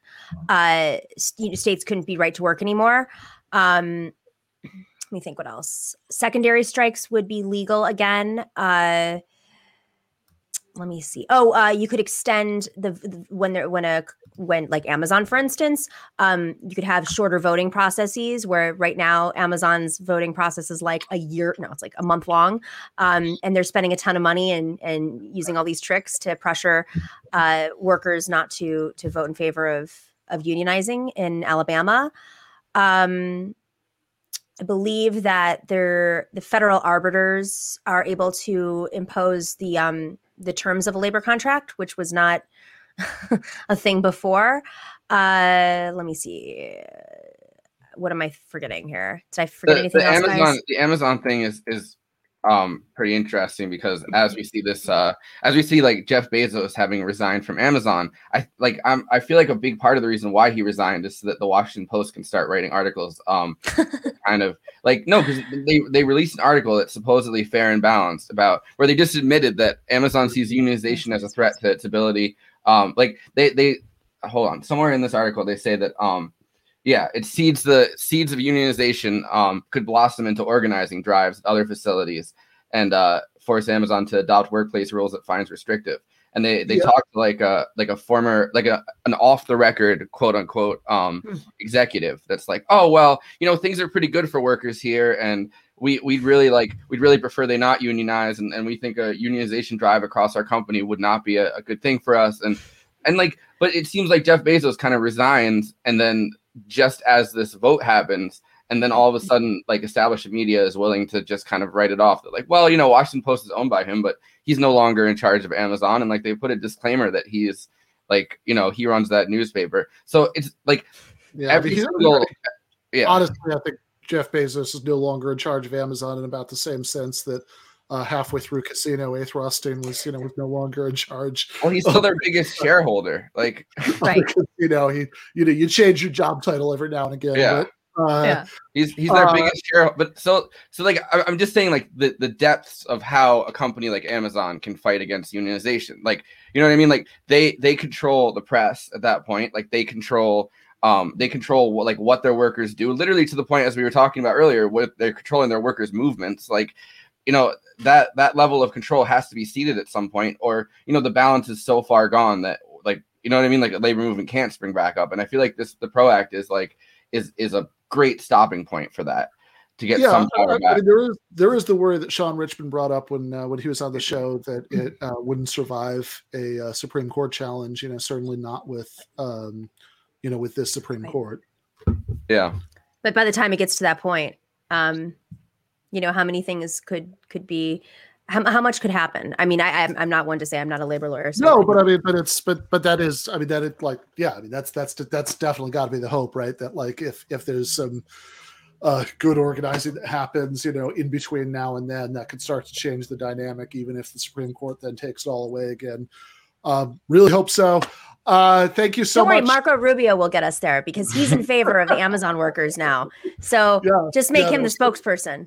I'm tired of all these woke these woke bosses coming in here telling workers, you know, you, you can't buy books that are anti-trans anymore. Just you know what? I, I'm I'm in support of all unions now. yeah, we- Amazon bandit. Screw that guy. yeah, I mean, we were talking about the uh, the Marco Rubio uh, op-ed earlier, which um, really, like, like I know, like, like really, like they seemed less like he was uh, supporting uh, the uh, the union than like he was going to send a uh, send a message uh, to uh, to other companies, like you know, this is hey. Uh, if, if you piss me off on, on culture war issues and donate to Democrats, uh, then then I'm you know I'm not going to defend you like I normally would when an insanely profitable uh, corporation is facing a unionization effort. Amazing. it no, it's it's it's it, it is uh, it is awesome. I mean, like I, I think that if you if you buy Little Marco as an economic populist, I think you'd buy anything.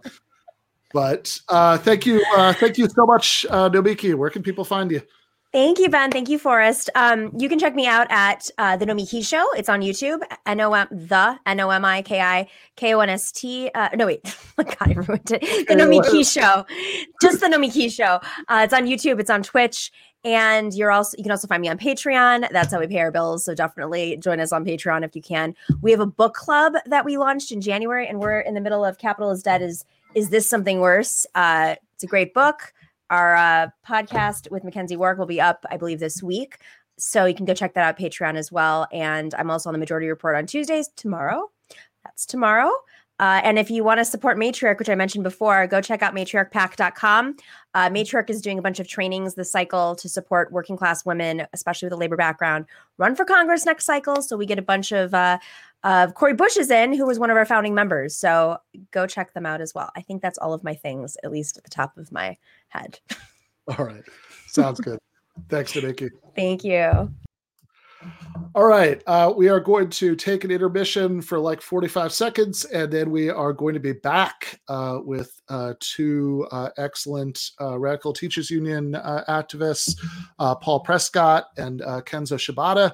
So, really excited for that conversation in just a minute.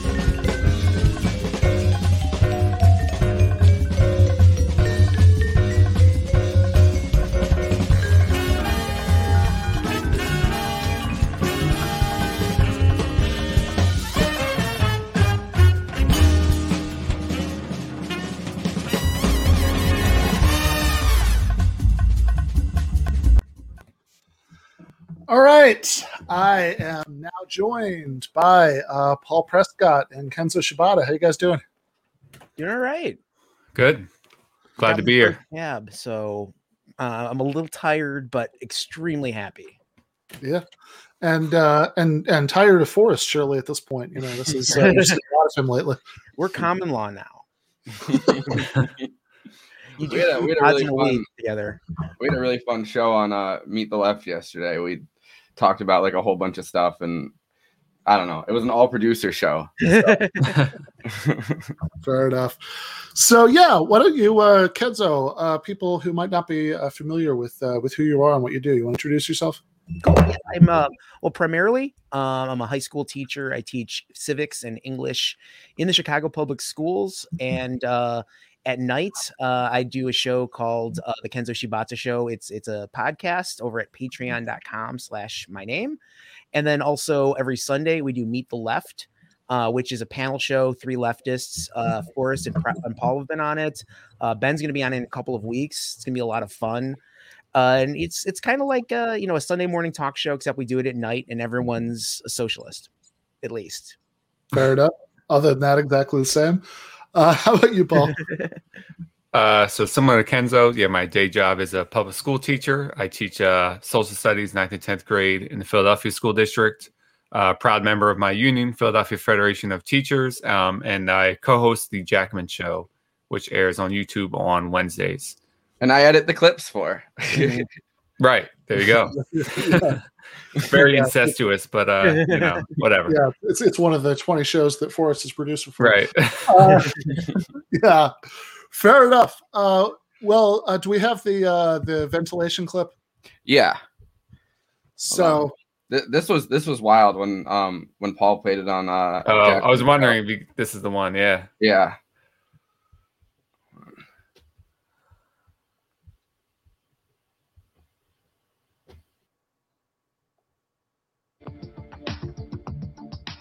The Philadelphia School District is installing window ventilation fans in school buildings as part of their COVID safety plan. The district released this video today. Students will begin to return to in person learning on February 22nd. Now, some parents and teachers have complained about this ventilation strategy, arguing it is insufficient. To say the least. Arguing, even have yeah, Right. I, I, I mean, they cracked a window, so I mean, like, I, I don't know, I don't know what else more you want from them.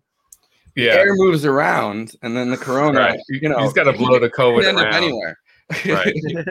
What's amazing is that, yeah, I mean, I, I, I would show that, or I, I think I put it on Facebook, and people that you know are not in the school district of Philadelphia or don't know what's going on we're like, "That's a meme, right?" Like I posted Mhm. a picture. I'm like, "There's no way that's a real thing," and this was their third time attempting to uh, send us back to in person. So we were thinking, you know, surely this time around they would have like a really fleshed out plan that we cannot poke any holes in. Um, I mean, just their plan was literally they're going to crack a window. that right, right. enough. So yeah. well isn't it it isn't it the wire or something that um when uh when that one detective becomes a, a school teacher in baltimore they say listen like make sure the windows are closed so the students get tired and therefore you know you can Right. teach Oh, better. right. so maybe cracking maybe you know cracking a window is a special uh a special occasion in a in a city school Well, the problem is like the CDC put out guidelines, and then our city also put out guidelines. And have had our buildings not been 100 to 200 years old in Chicago, maybe they would work. But like when the rubber hit the road, like our windows don't stay open in a lot of schools, and we're not given like dowels or anything to hold them open. Um, so sometimes you prop them open with like textbooks from the 1970s. I'm not kidding. We've done that before.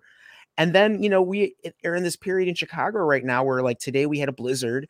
The weekend it was like the spring, it was 60 degrees. So like sometimes those windows are frozen shut, and other days, you know, you can open them. Sometimes they're raining right in. Like Hmm. they didn't assess the actual like conditions on the ground before they issued these reports. Right. And I think a lot of people and people just don't understand that, you know. I mean, I, I don't want to speak for Kenzo, but I don't think any teacher is going to sit here and claim virtual learning is as good as in person. So, and we want to go back as well, but people don't realize they don't understand the magnitude of the conditions that have been Yeah. deteriorating after decades of austerity, you know, if they're not kind of living in, in those areas. No, I mean, look, uh, clearly nobody's going to make that claim. Um, I mean, I, you know, I mean, I teach college students who, you know, who are, you know, adults who are there of their own free will, and uh, and virtual learning isn't uh, isn't Right. like like the same as being in a classroom. I can just imagine, you know, uh, the uh, the K twelve versions. Uh, but uh, this is also like, uh, I mean, one, you know, you you really do have to ask uh, how well uh, how well people learn if uh, if they're rationally worried about getting the plague. Uh, and uh, and and two, I mean, there are you know there are competing priorities here, you know, to uh, you know you know to put it mildly, uh, and uh, and and this is such like a weird like insult to everybody's intelligence. It's like, oh well, you have a window. What do you want? There's a window. It's you Mhm. know, it's clearly that takes care of it. I remember actually Kenzo seeing the uh, the CTU, the Chicago Teachers Union Twitter account, you know, posted uh, a little while ago uh, a a picture about how the the district was saying, you know, it's okay, you know, just just just open a window so there's some ventilation, it'll be fine. And you could see that literally the window was snowed shut uh, at, uh, at that point, you know. So uh, so so that's obviously uh, obviously pretty extreme, but it, it also seems like if they're suggesting stuff like this, um, like if they think that they can get away with that as as the entire response, uh, then they're not very worried right now about being able to force teachers back to the classroom. Yeah, and, and I think, you know, I don't actually have a national lay of the land, but I'm just imagining there's probably many places without unions that are as strong that have been forced back. You know, imagine how many places have been. Um, you know, I feel pretty fortunate in my union. I mean, I'll admit it is not as strong as CTU in many ways, um, but we were at least able to stop like some of the worst of this. But I imagine in many- places they haven't been able to. One place that I thought was really interesting was Cicero, which is a western suburb, um, not a wealthy one either, pretty working class um, area. And their union, they basically like um, copied the campaign that CTU is doing to stay distance. Uh, the big difference, though, is that they have a an elected school board. So, like, if you're a teacher, if you're a parent, you know, you go grocery shopping at the same grocery stores that people on your school board. Mhm. You can pressure them and you can say, like, hey, this is, I'm not going to make your life easy if, like, you know, you do something I don't like.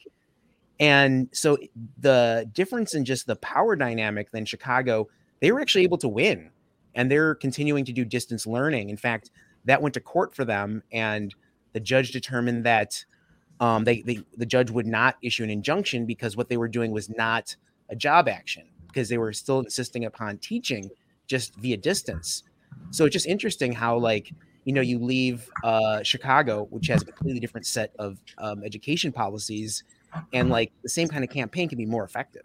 Yeah, um, I wanted to ask about that because you sent me that article that you like the interview that they did with you at one point, um, where you're talking about, um, I guess the, the the school board or the the lack of a school board in Chicago because um, the mayor's office was given pretty much the the ability to um, like elect their or not elect like put it like place in their own CEO who Mhm. basically just answers to in this case Lori Lightfoot.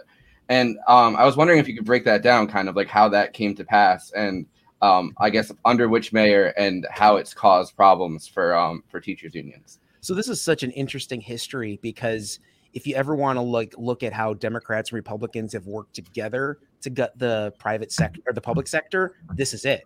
In uh, '95, uh, this was right at the heels of the big Republican takeover of uh, national politics, the contract with America, Newt Gingrich, and all that.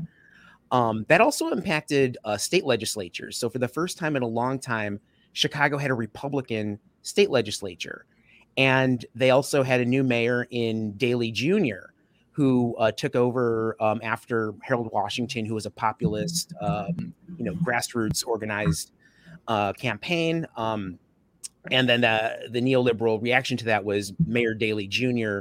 winning, and he had a very close relationship with uh, Republicans in the state because they all had very similar goals. Um, you know, Mayor Daley Jr. being a neoliberal, he was part of these civic associations, so like the business community shaping policy locally. So he rubbed shoulders with Republicans just as much as he did uh, Democrats. And he was able to convince them in 95 to give him total control of the schools. So he got to appoint the entire school board, meaning we don't have a school board the mayor of Chicago uh, pulls the levers on the decisions they make. And it also, in the same year, they were able to gut our uh, bargaining rights in specifically just in Chicago, where we can only strike or we we can only strike over wages and benefits.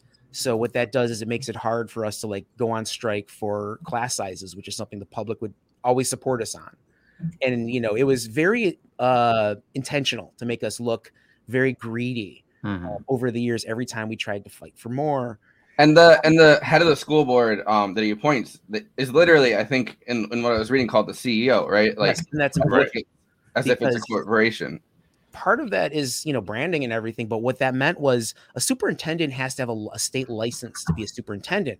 The ceo does not. So they changed the law specifically to appoint this guy paul vallas who's they've sent him all around connecticut um, all around the country to privatize shit. Philly- i think he was in philly for a while right paul? Yeah, I think with the the school reform commission, which was our state takeover of our school board, um, which we did get rid of recently, but it's Nice. mayoral appointed still. So yeah, Paul Vallas and then Arne Duncan, who was you know um, the neoliberal beast, um, who was able to force a bunch of uh, education reform, you know, corporate reforms down people's throats with this race to the top initiative, which was kind of an overreach of the federal government um, under Obama. Um, and you know, there, all of these things are connected. You know, Obama and Duncan going to the White House from Chicago, where they made their bones with people like David Axelrod. Yeah, I mean, I mean, I think a lot of people, um, I think a lot of people don't really have a sense of how hostile the Obama administration was to Mhm. teachers unions. And so like that led to pretty much every problem we've had uh, in Chicago, every strike we've had in the past uh, you know 10 years is the fact that our school board is not accountable to anyone but the mayor and we have a fucked up electoral system here. So the mayor isn't necessarily someone who has the will of the people, but uh, has all the power and authority.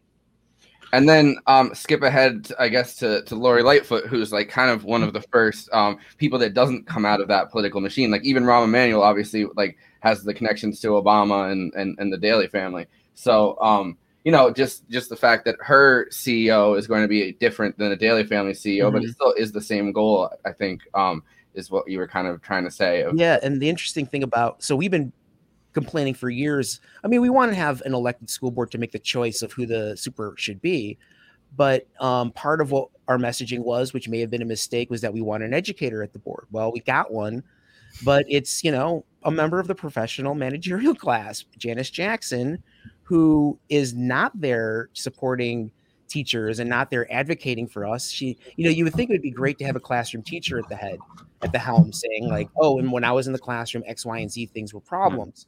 She was very resistant to any common sense reform we had at the bargaining table a year and a half ago too. It was like negotiating with someone who was not even a teacher or never had that experience.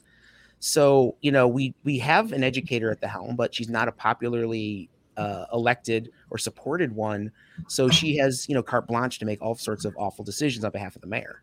hmm Then the the amazing quote from the interview with Lightfoot in the New York Times, where she's like, "I mean, what's wrong with these teachers? It's like they want to uh, they want to Oh, run the I school have that, district. actually. I they have the want to they want to run the city. They want political influence. What what Do you- what's wrong with I that? have the- I have like, the uh, yeah, right. Um, she said, um, let me put it in context of labor across the city. We have relationships with 40 organized labor unions. She goes, like, she knows she does that. And then she goes, um, they ask, what do you think her, what do you think their motivations are? She goes, I'm not going to speculate about what their motivations are, but I don't believe that's correct. I mean, if you look at their spending, there's a real clear ind- indication of what their larger ambitions are. And then she says, ultimately, they'd like to take over not only Chicago public schools, but take over running the city government. That'll play itself out over time. I don't really spend time, and certainly not in the middle of a pandemic, worrying about the politics. But politics intrudes always. I, lo- I love this. First of all, I love when politicians try to be like, I I'm I don't do politics. you Yeah. know? I know I'm the elected mayor of a major U.S. city, but like, I don't understand why politics is involved with what I do. Yeah, well, we Um, were just talking about that with Cuomo. Uh, Cuomo Right. going, you know, going like, you know, playing politics is the big problem with uh, everybody coming out against his sexual harassment allegation. But yeah, Lightfoot. I mean, it's just like, I mean, what are these peasants thinking that they can influence politics? You know? Anything bad is politics. Anything Yeah. good is their you know genius.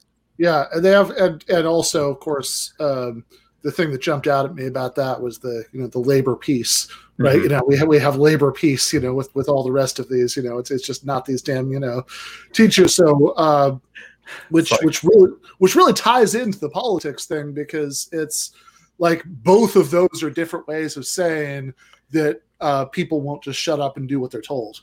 Right.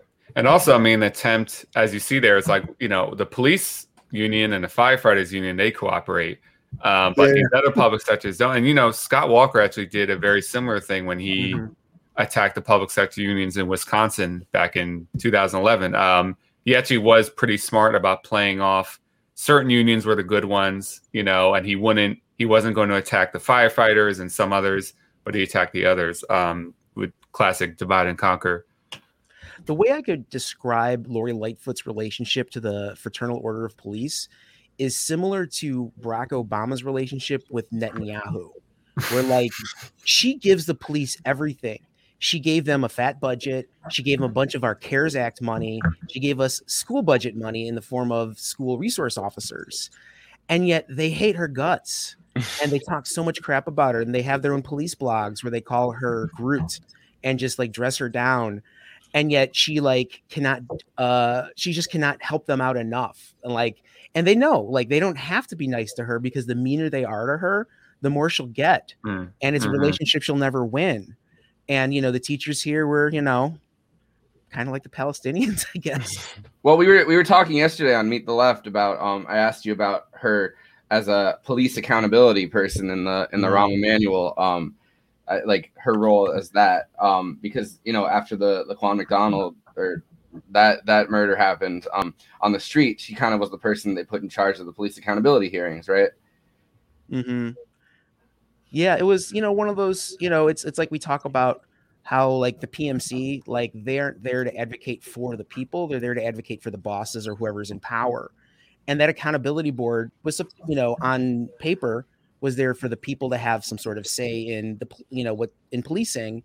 And really it was her being a mouthpiece for the police telling the public why the police are okay and why, you know, certain things they they did were defensible um and like you know that that should have been enough for us not to elect her Yeah. So, uh, so, so I want to uh, get uh, get back to uh, to this the school issue. I mean, we, we kind of heard like a little bit about where things stand in uh, in Chicago. Uh, uh, so, so Paul, I mean, like, like what's what's the like what's the state of this right now in Philadelphia? Yeah, I mean, so back on, you know, we were slated to return February 8th, and our union, we had a big day of action that day. Oh, well, K to two teachers were slated to return, and we had a, a big day of action. Um, and, you know, sometimes the classic quote, "The best organizer is a bad boss." And if there was anything good that came out of it, you know, that day of action was, you know, the most solidarity we've seen in the union in a while. And, you know, many people were participating in their first picket line, their first union action. Um, so we were able to stave off reopening then. They have since, you know, basically they've determined certain buildings are cleared for opening, like they've done ventilation tests and are claiming they're okay. And, and those schools have to be approved by our union's environmental uh, scientists. Um, so, you know, I mean, some people are, it, it's not perfect that some are starting to go back. So K to two schools, a lot of them are opening. Now, and again, it's only for students that have signed up, and many haven't. I mean, that's the other part of this. Uh, many are still choosing not to, and also some people are not realizing quite what this means with a hybrid plan. Like, you know, students are going to be in a classroom still with a computer. You know, we we still can't exchange like papers and stuff, and it's still going to be a very limited education while they're in person. But um, so K to two schools are starting to open up. It's very un- it's unclear at this point whether middle and high school will. Mhm. I mean, at this point, it's getting towards the end of the school year. I mean, at this point, it seems pointless. Right. Um, so it is. I mean, to be honest, it's kind of up in the air in Philly right now whether beyond K to two will be opened. Um, but the other thing I'll say, you know, it'd be very rational for some people to be like, why why are they trying to do this? Why are they pushing us back? And I do think part of it is just a power play, and especially in Philly, gearing up for our contract fight. Our contract expires in August. I kind of see this as like the first round of that fight. And again, if there's anything that's good, I think it is starting to galvanize our members just to get in the practice of fighting back. And I think this is going to be a tough contract fight. Um, so that's kind of part of what I think Lightfoot alluded to in that interview is that this is like a broader political fight. It's not really just about opening schools. It's it's about being able to force teachers to do what they want us to do. Um, yeah, because so, because if I, I mean, like it's it's really hard to claim that that it's it's that you know that it's it's really about education that it's that it's that important to force people back for like six weeks or something at the end of the year. Right. Yeah, yeah. So again, it's unclear. You know, if I had to bet right now, I still would bet that high school would not be going back by the end of the year. But I mean, as you see with the fans thing, like I'm never can never underestimate yep. what our district will do. That makes no sense whatsoever. So are there are there safeguards for the schools that do go back if numbers like spring back up? Um, yeah, and we the union negotiated a MOU or memorandum of understanding. It's kind of like a temporary special contract that does stipulate about you know testing regularly and like what happens if a case breaks out. Um, and again, there are certain schools where like some rooms are deemed uh, unsafe for people to be in because they test the ventilation levels. So again, there are some good protections in place, and like I can't stress enough, you know, in this process when this all started a year ago, you know, like even in perfect union like mine is, my union has not been taken over by a caucus like in Chicago, but even in a perfect union, like how crucial unions are for like mm-hmm. basic safety and stability, like to be able to know last last school year, you know, like we would be working from home and we had like a few weeks just off of school, like to know that my pay is guaranteed and like there is some check in place. It's just like I can't express how much difference that just makes in your overall well being. And just like one more example of how important unions, even imperfect unions, are. Mm-hmm. For us, it's it, I think it really is a testament to how hard the capitalists really wanted to open up the schools. It was bipartisan as much as you know both parties don't really want to admit it you know the republicans wanted it to happen they couldn't make it happen and it looks like with biden in office you know his first 100 days one of his promises was reopening all the schools whether or not that was safe doesn't matter it was just you know it was one of his campaign promises so he's going to follow through with it and he's going to allow the you know uh, democratic governors and mayors to put the screws to people for it. And so the situation with us was immediately the beginning of the year, they wanted to open up the schools. And uh, the CTU, we at that point, all we had to do was call for a meeting to discuss a vote on whether or not to strike. And then they rescinded, and the board said, okay, we can uh, teach distance. And that went on for quite some time. And then um, and then it was just an ongoing anti CTU, anti teacher, you know, campaign from there on out. Like the mayor really wanted to make it clear she felt that our advocacy for distance learning was because we were lazy, which is bullshit. It's like I'm working 12, 14 hour days, you know, re-gearing all my old lessons for uh distance. Like it's it's more work and I hate it, but I also don't want to get COVID. And so it became just a back and forth and back and forth. And we almost struck again. Had we not fought so hard and actually organized and prepared for a strike, we wouldn't have gotten anything. And we ended up getting an agreement out of this, which was far from perfect, but without it, we wouldn't have had any safeguards really in place in the classrooms. None of it would have been grievable. Is a big, big issue. Is that now, you know, if something is violated, we can actually we actually have some teeth to an agreement. And unfortunately, like we couldn't get everything for um, people who have like immunocompromised uh, partners at home or family, but those folks can now take a unpaid leave of absence and you know have a job and have their health care. So um we didn't get everything we deserved but uh it, it was just because the other side was fighting so hard and you know insisting things like at the before uh lori lightfoot said that to the new york times she said at the negotiating table um you know i think you you know you're just trying to take over city government. Like it really kind of animated their side in negotiations the idea of like how dare you? Like we're the experts mm-hmm. in the room.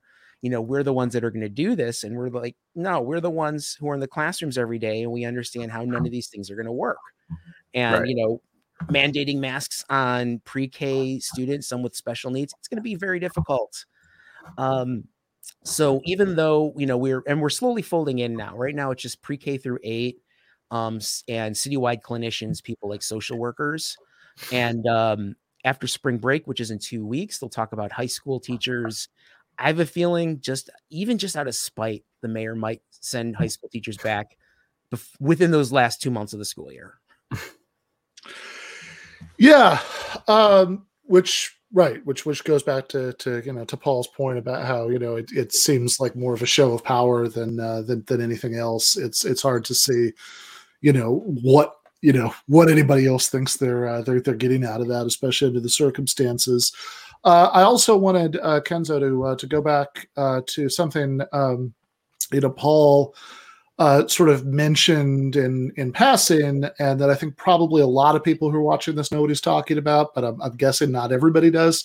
Uh, so, which is why the uh, the the CTU is is as uh, as good a union as it is right now, and, and what the history is there.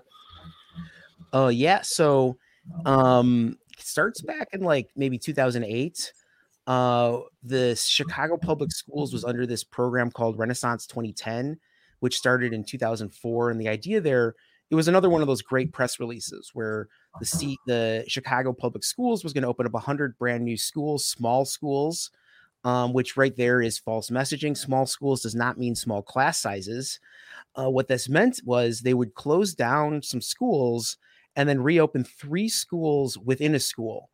And two thirds of the new schools they would bring in would be non union. So it was uh, pretty blatant union busting that the CTU at that time, under our uh, old leadership, they were just not prepared or even really interested in fighting.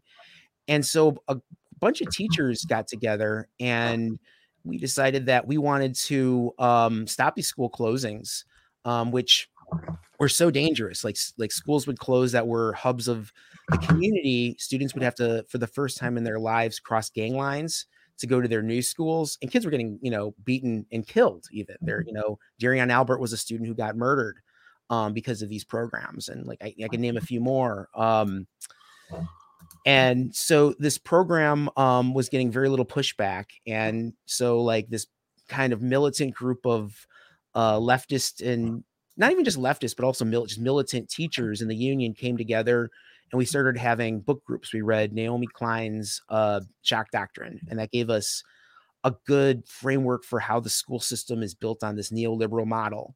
Uh, we looked at new orleans as a case study and um, you know saw Paul Vallas, you know, who was there too, and all that he did. And you know, we saw that it was it wasn't a conspiracy; it was a plan, and the plan had actors, it had people involved in it, and a lot of these people were uh, controlling our schools. So we became almost like a shadow union. Uh, we came up with the name CORE, the Caucus of Rank and File Educators, and uh, slowly just started organizing. Um, our first big win was uh, we won two people to our pension board, which is kind of a lower stakes um, election than you know, the union office election, but it was one where it was like our trial balloon to see how well we organized and you know where we needed to um, kind of beef up our uh, field or, um, operation.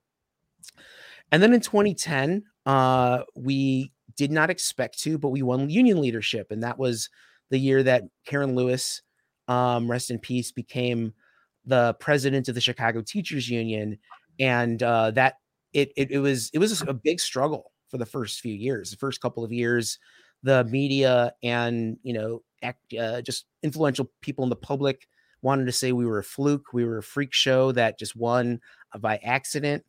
Um, you know, they hurled insults at you know our leadership, but then we showed that like we were making connections with communities, with community orgs, with parents, um, with local school councils, which are like these mini school boards that are actually elected um, in individual schools. And um, because of that, we led a successful strike in 2012, uh, the first strike in 25 years. It was uh, a year into Rahm Emanuel's first term as mayor, pissed him off.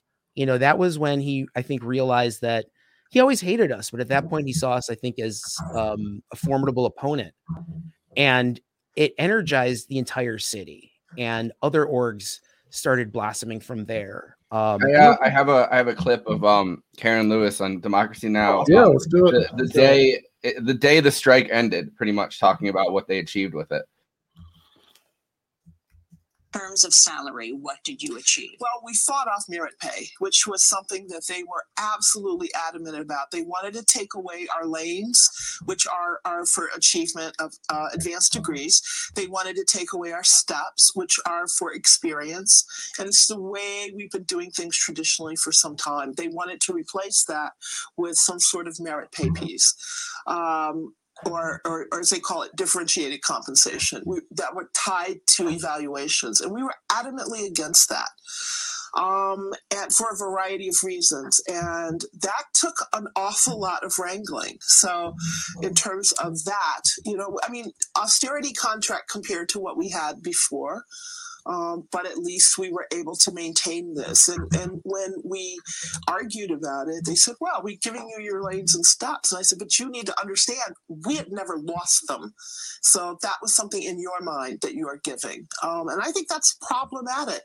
Um, we also got a right to recall in um, schools that ha- where, where enrollment drops. If that enrollment comes back up, if they projected incorrectly, um, then we, we got the right to recall which we've never had, by the way. So, in many districts, um, when things like this happen, the right to recall is no big deal, but now we actually have it. So, there are small things. We got an anti-bullying um, measurement. I mean, uh, an article, and one of the issues about that is that our numbers have been so miserable in schools. We've had a lot of problems with principals um, changing people's programs in order to set them up for failure. Um, it's like I know of a nationally board certified teacher in science who taught seventh and eighth grade science, and she was given a kindergarten class. I mean, this is like an inappropriate you know there's no pedagogical reason for this. So these are the kinds of things that were going on in chicago that were, were really driving people to to easily uh, decide to make a decision to strike. I mean, the problem is he has the wrong idea of what this union is. Now, that may be so for other unions, but we purposely try to change the culture of union so that the union is about education, is about empowering teachers and paraprofessionals and clinicians. Um, and as a result, the union officers took pay cuts, um, significant pay cuts, so that we could have an organizing department, so that we could have a research department, so that we didn't do the union the way the old union was done. Because those days are over, because then people like Bruce Rauner can separate the union from the teachers. And this is the this is where they're wrong. They're absolutely wrong. And they acted that way the entire time because they didn't understand what we were really doing, which was organizing our members, not about the whole, yes, we have to negotiate for whatever, but that's not our main focus. So our main focus is trying to make education better because we feel like we can solve some of the problems.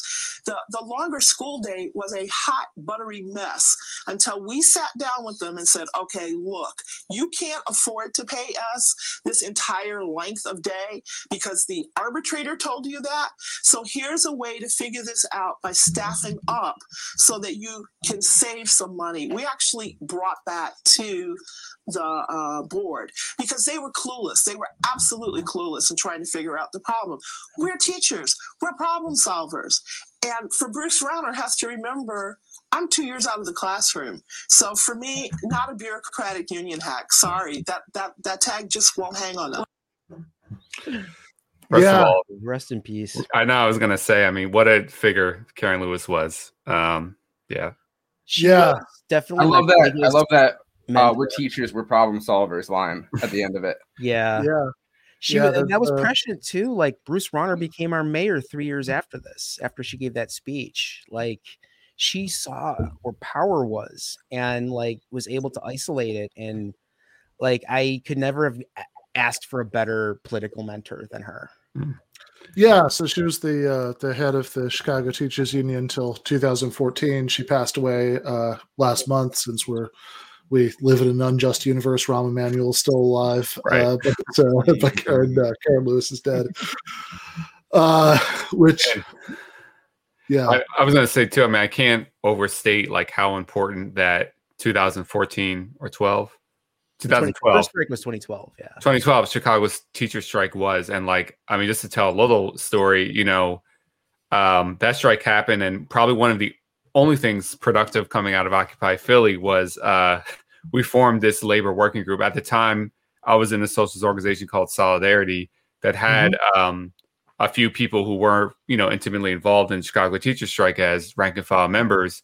And we, you know, organized for a few Chicago teachers to come to Philly and speak to an audience of Philly teachers and basically say, this is what was going on. This is how we did this. And that was the birth of our caucus, Caucus of Working Educators. Um, and I think that is what inspired the UCORE network, the United Caucus of Rank and File Educators. So, I mean, I know Chicago Teacher Strike is mentioned a lot on the left, and as it should be, like it really just like was a catalyst for so many things. Like I'm not sure you would have the uh, Los Los Angeles teacher strike of 2019 if you didn't have the CTU strike first.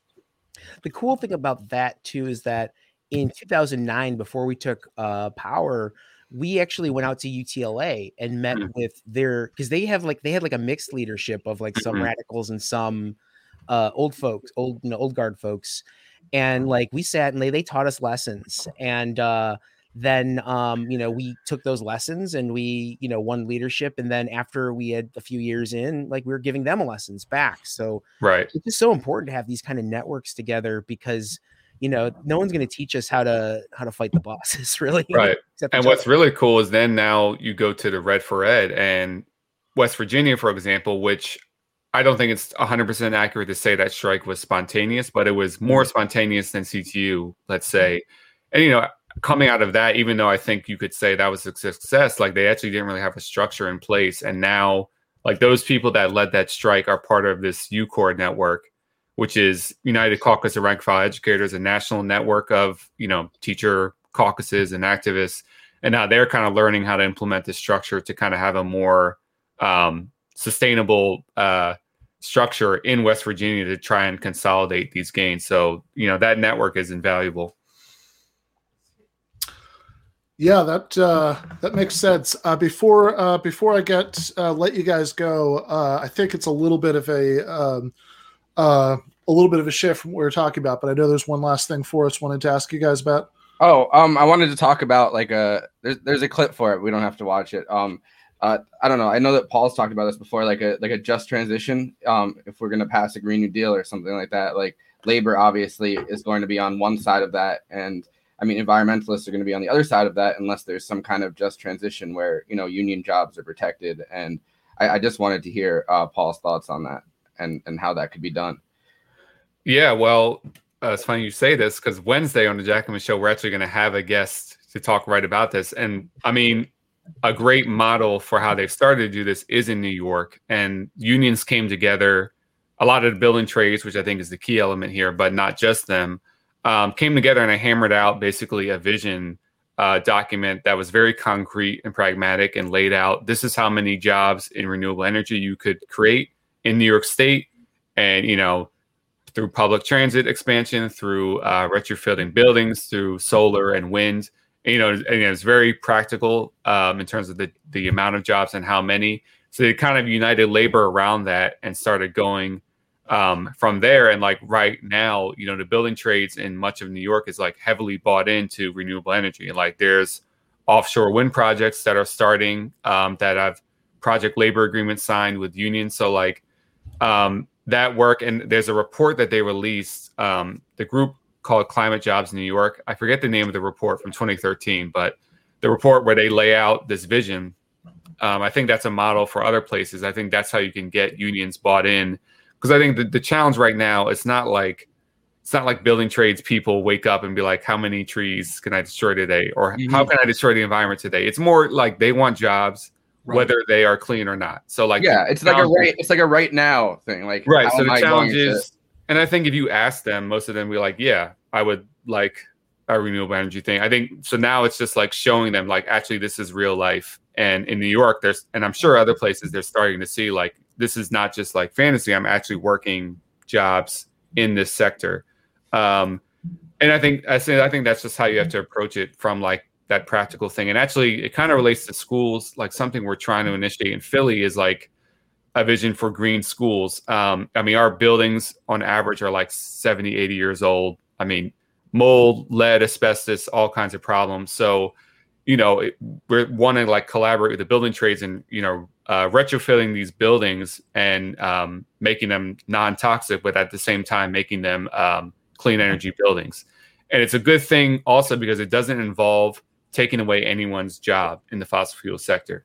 And I, you know, and I'm not saying eventually we do got to think about the pipelines and what to do about those jobs, but I think it's a good starting point because you know it's literally a win-win for everyone except the rich who would tax to fund it. You know, so Yeah. no one's losing a job. You're only adding jobs at least at first. I think that's a good thing to start on um, to get that buy-in for maybe you know a tougher, um, tougher sell. But yeah, on Wednesday, as Cale is, uh, we'll have Lara Skinner from the Worker Institute, and I mean I'm excited for that because she was instrumental in kind of pulling the unions together. The building trades that everyone is saying is reactionary, like no, in New York they're actually moving forward on this in a real way. So, and she's going to talk about like how how that happened. Yeah, I mean, I don't think I don't think that they're reactionary. um, Yeah, I know by you don't, by any but, stretch the know, imagination, the but I think it is a real thing that you know Biden canceled the Keystone Pipeline, and the first set of talking points is divide and conquer for people that would be you know working on the left. Like it, like oh, like here's an ecological issue or an environmental issue, and here's a, an issue with jobs. Like, don't you want people to have Right. jobs? I think it's really important to start talking about that. Otherwise, it's going to be so easy for like I like both the capitalist class and for uh like politicians that are running to go, yeah, well, you know, it would be nice to save the world, like and you know, they put it in individualist terms, but then be like, but like, you know, you're gonna take away all these jobs. I thought you guys like jobs. Yeah, so I I mean, think if, you, if you're not like, yeah, I mean, if, if you're doing it on the backs of, of working class people, you know, that's how you get yellow vests. Uh, and then if, uh, and and it's also, I think, particularly, I mean, important to, to talk about because I, I think that uh, this is, you know, much like the Chicago stuff, which which which I always thought was like the ultimate uh, refutation of the uh, the myth that uh, Obama was this wonderful progressive who's just hindered by Republicans. You know, that's like, okay, look, here's a city where you you know you have to like do some work to find any Republicans, uh, and uh, it's run by the guy who was essentially Obama's first term co-president, you know, Rahm Emanuel back then, and uh, and look at what he's doing, right? You know, and, and it's and similarly, I think. Um, you know the uh, certainly in the you know we'll see what happens under Biden you know but uh, but in the the Obama approach to this stuff uh, really I think rationally gave people a lot of the idea a lot of people the idea that any anything that was going to be done for them in terms of jobs and transition was kind of going to be a joke you know because the Right. Obama administration approach was to uh, to sprinkle a few technology training centers and you know in Appalachia you know as they were you know forcing closed uh, coal mines and you know essentially tell middle aged uh, you know laid off coal uh, coal workers learn to code. Right. And you know, I'm actually kind of interested how this is going to play out with Biden because I will say, I mean, probably the only good thing at the uh, DNC was there was a small little segment about green energy featuring an electrician union member, and uh, often Biden does frame stuff in terms of jobs, um, union jobs. He kind of pairs that a lot when talking about Green New Deal, not as much as we'd like, you know, not as consistently. And also, you know, Jane McAlevey mentioned this, and I found it kind of interesting. So the, the Secretary of Labor, Marty Walsh, who was mayor of Boston, but before that, he was head of, um, according to Jane, a, a fairly progressive section of the building trades. And she's kind of wondering if someone like him, he might actually be able to facilitate buy-in from building trades on some green infrastructure in a way that others can't because he's one of them, you know. Um, and Biden has kind of talked a lot about making a lot of money available for green infrastructure. Again, I'm not I'm not saying Biden's bringing social democracy. Don't worry, but it, I think it's kind of interesting to see if maybe someone like Marty Walsh can kind of like warm up the Mhm. the climate for that. Oh, not literally. That I didn't mean that as a pun. but, uh, you know, lay, lay the groundwork for maybe some more buy-in from the building trades. And Biden tends to sometimes do a decent job of talking about green stuff in terms of union jobs. So I don't know. And there's going to be people like at JC Penney and other retail. Those jobs aren't coming back. Give them the tools. Six months, you're going to become a computer coder. We'll pay for it, and you'll get millions of people to sign up for that. They are not going back to parts of the retail economy, and we need to give them a lifeline to what's the next chapter. And there's going to be I mean, it's like it's it's it's like satire. Yes. I mean, you can't you can't make it up. Uh, What up? Yeah, no, exactly. um, that's yeah. I, I mean that that is that is like a uh, that is like a Chapo sketch of what they would say. yeah, right. Yeah, I mean, no, it's awesome. Well, there's always the most. There's always the most like I don't know, uh, like biggest example of something, and I feel like Rahm Emanuel fills a role as like the most cartoonish example of a sociopathic neoliberal. yeah exactly. All right uh thank you guys so much. Uh Yeah. always uh always a pleasure to uh to to talk to uh to both of you. Uh so paul uh when uh when is that uh episode you're talking about aaron? Oh, that's gonna be this uh this Wednesday at six o'clock, uh six o'clock Eastern Standard Time, um, on Jacobin YouTube channel. all right. Uh thanks paul. Uh kenzo uh, remind people where they can check out your stuff Yeah, go to classtime.gg. That'll take you directly to our YouTube where you pretty much get all the information. We're doing Meet the Left this Sunday with David Story from the Valley David uh, Labor Report, Luisa Diaz of the YU Mad Pod, and Leftist Lorax of the uh, Left Flank Vets. So they'll be at 6 p.m. Sunday. all right sounds good thanks and then guys Ben will be on the following week, and the full cast isn't fully casted yet. all right sounds good talk to you then All right, Bye. take care. All right. Uh, so let us do our Biden update. Do you have the uh, Do you have the Biden update graphic? Yeah, gotta throw that up and go. I'm gonna I'm gonna come up with like some kind of animation or something that you know that I can throw up when when Yeah, we're yeah. Let's let's. Uh, I think I think we need some actual music for the Biden graphic. That's uh, that's Yeah. not you just going. Boo, boo, boo, boo. Yeah, that's all right. Most low tech uh, music, music, music. thing I mean, especially because all the other music on the show is so awesome. Yeah. uh, you know, that, like the, the the intro and outro and intermission music, and then somehow the Biden update is boo, boo, boo, boo. All right. Um. So for our Biden update today, I wanted to go over um what's in the PRO Act because I think it's important that you know we can talk about it until we're blue in the face and how it needs to pass, but uh, but um you know I I if you don't if nobody knows what's in it, they're just kind of you know going well unions are important, unions are important. You know what I mean? Like and and not really pushing um a lot of the messaging that really should be pushed. So you know it passed the House um with 226 to 205. Five Republicans actually broke rank to vote for it. Um, and one Democrat voted like broke ranks, uh, Henry Cuellar, who almost lost um, a couple years ago to to a progressive, um, but didn't, and is one of like the worst Democrats in the House. Um, so yeah, so this is kind of a fact sheet that I found um, about the about the Pro Act, and it kind of puts things into like three different categories. So the first thing is obviously um, that they're going to be able to penalize companies that violate workers' rights. Which reading this is something that I found really amazing. How little uh, the NLRB can actually do to companies that violate rights, even if they do come up with a ruling.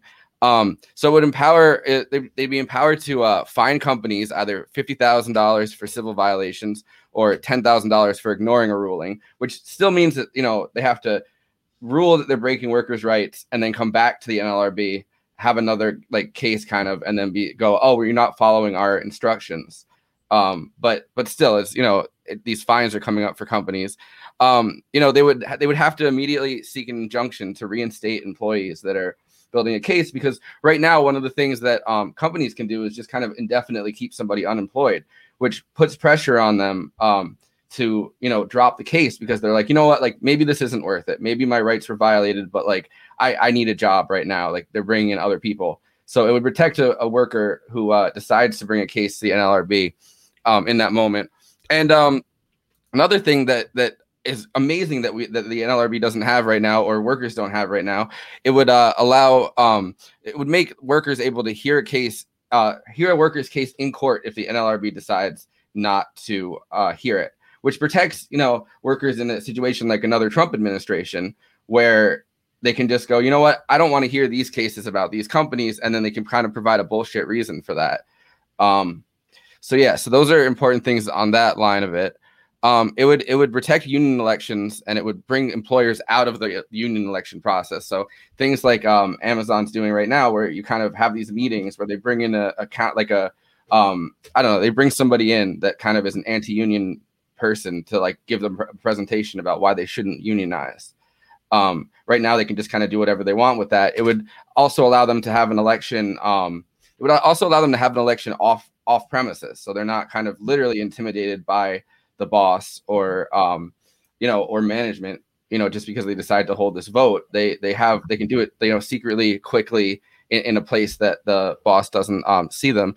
And you know, another thing is that uh, they would employers would be would have to post a list of your rights in the workplace, so they can't you know they can't sneak in and, and make you feel intimidated about not having rights. You have to know what your rights are.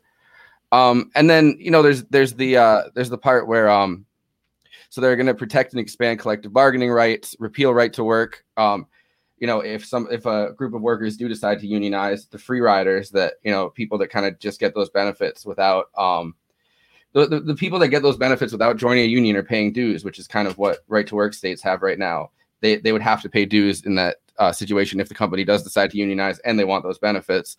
Um, it protects workers who want to strike in solidarity with other companies, which is something amazing. Again, I didn't know, but that we didn't have. Like, you know what I mean? Like, No, yeah, the fact that you can't do sympathy strikes uh, is uh, is absurd. And I mean, I'll, I'll give a quick example from my own experience. Uh, for uh, for two years, uh, when my wife and I were working as uh, adjunct professors at, at Rutgers, I was I was on the um, I was on like the executive board of the of the adjunct of the adjuncts union, you know, for for two years, and there was a situation where uh, we were even trying to bargain like in coordination, uh, at least because uh, they, you know, stupidly enough, uh, the uh, the graduate students and the full-time professors were in one local and and the adjuncts were in another and there was like a like labor law being what it is like it, it wasn't entirely up to us you know like we couldn't just say announce like we're merging back together you know like they had Yeah. uh, uh that like or at least there was some like risks to like making that request. So we were even trying to like bargain together but then like it got to the point where the uh where the full-time uh full-timers union almost went out on strike. Uh this was like in my last semester that i was i was there. And um and people you know kept asking me uh what i would um you know like like like students and stuff kept asking me like what I would do if they did, you know, because uh, we're we're not. Uh, it would actually have been illegal, you know, for us to uh, to uh, to go out on strike in support of the full timers. Yeah. So like, even in that situation where it's like a union representing essentially part-time and full-time employees doing exactly the same job uh, Yeah. because they're two different locals one of them can't go on strike because of issues about another then uh, you know, I mean, I always told them that, you know, uh, you know, look, I mean, whatever, you know, we can't technically go on strike, but you know, Kathy Burgis didn't raise any scabs. You know, I'm, I'm, I'm certainly not going into teaching, you know, if this Yeah. happened, but like I could have been fired if it had come to that. And then, and it, and it uh, gives i mean it gives uh you know employers and bosses like a, a way to break people up into these groups and then intimidate each group like separately you know what i mean like like your case is, is a perfect example of um no, exactly, yeah. like and, and then, well, because then, like when the other shoe dropped, like so, the full timers union uh, almost went on strike, and then uh, they were like teetering on the edge of it, and then uh, they ended up settling, you know, and agreeing on a contract, and then the adjuncts hadn't agreed on a contract yet, and uh, so what that um, and they actually couldn't like stick it out you know like like like they were legally prohibited you know from uh you know like they got to the point where it's like look it's good it's we've we've run out of excuses that you know that we think they'll they'll buy you know they can't they couldn't hold out into, until the adjuncts contract was settled before they settled their contract uh so uh so at the end of the day of course the uh uh, the adjuncts got a way worse contract than they would have. And obviously, this is an example that is playing out among a you know a fairly privileged you know layer of workers. Uh, but it gives you a uh, it gives you a sense, and it's the kind of thing that comes up all the time. That like you know uh, some you know like Teamsters might get away with like not like delivering past picket lines and stuff. Uh, but um, but if it really came to it, you know, like like they'd be forced to, uh, because you know because you you cannot uh, go out on strike over issues that aren't playing out in your workplace. Yeah. Uh, you know, which uh, so you you can't uh, you can't go out on strike in order to support another strike. So it's literally a law against solidarity. And and it really makes it so that union like union things are not like uh union drives are not like a labor movement. It's like just individual situations which is what you see playing out with the marco rubio thing kind of bringing it back to that. Like each of these is an individual situation. We don't have to have any rulings on employers in general. You know we're going to take it workplace by workplace. But if if this is if the pro act is put in place it's not workplace by workplace. It's entire industries now that are allowed to bargain together because suddenly you're not just stuck in your workplace. Um you know that that way. So on the same uh token another thing that it protects um is the and then and then of course there's the most important one but but another smaller one is um it protects intermittent strikes. So if you're striking and then you go back to work and then your boss kind of um like like does the same thing again you want to go on strike right away like right now you're not protected in the case of strikes that are kind of like like strikes that don't happen all at once. Um so, which is another interesting tactic that they use because at some point, some people do have to probably go to work, and they can just kind of they're not protected by by their right to strike anymore in that sense. Um, which I guess brings us to the most important um, part of uh, expanding collective bargaining rights is AB five, the law that um, Prop twenty two was was passed to uh, to end, which is a California a California measure. Um, that you know suddenly suddenly all these companies like uh like Uber, Lyft, Postmates that are trying to put workers like nationally as independent contractors, um, so like we they would be protected under the same laws as other workers if they can pass the ABC uh, test. Um, to determine their their worker their worker status, which makes it so that all these companies can't keep just changing employment status around. So suddenly, if you try to unionize, you're not workers, you're independent contractors. Yeah. And that federal law, which you know Uber and Lyft and all that stuff already have a bunch of anti-union talking points ready, and they were ready to bring that out as like a national a national goal to get all the states to pass it, and this would end that drive right in its uh, right in its early early days. Yeah, no, absolutely. Uh, and and this is, I mean, this is all stuff that uh, that if it happened, uh, the you know would be, um, yeah. I mean, I mean this this would be a, a game changer. I mean, I know I know.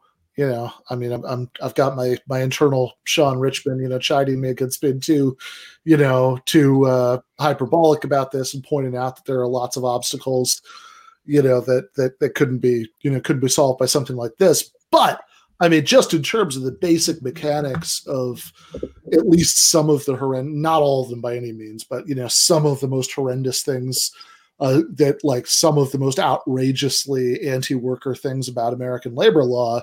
Uh, this would uh, this would make a um, this would make a huge difference uh, if if it happened and make workers like way bolder, you know, on uh, on the shop floor you know Well, it, would, it would make a, a labor i mean a labor movement possible. Like right now you know with all of these things stopping it like it's not even really a movement i guess you could say. Like you know all of these all it's a bunch of union drives in different places that, that can't like aren't legally necessarily allowed to coordinate with each other aren't legally allowed to set up like a like a collective bargaining agreement for an entire industry which is like what the trade unions used to do of old you know what i mean? Like they used to be able to set up you know standards for an entire industry for how um, people should be treated because there were just so many unions in different places that you know that that they would all kind of come together to discuss that. And that's not even possible right now uh, let alone let alone individual union drives.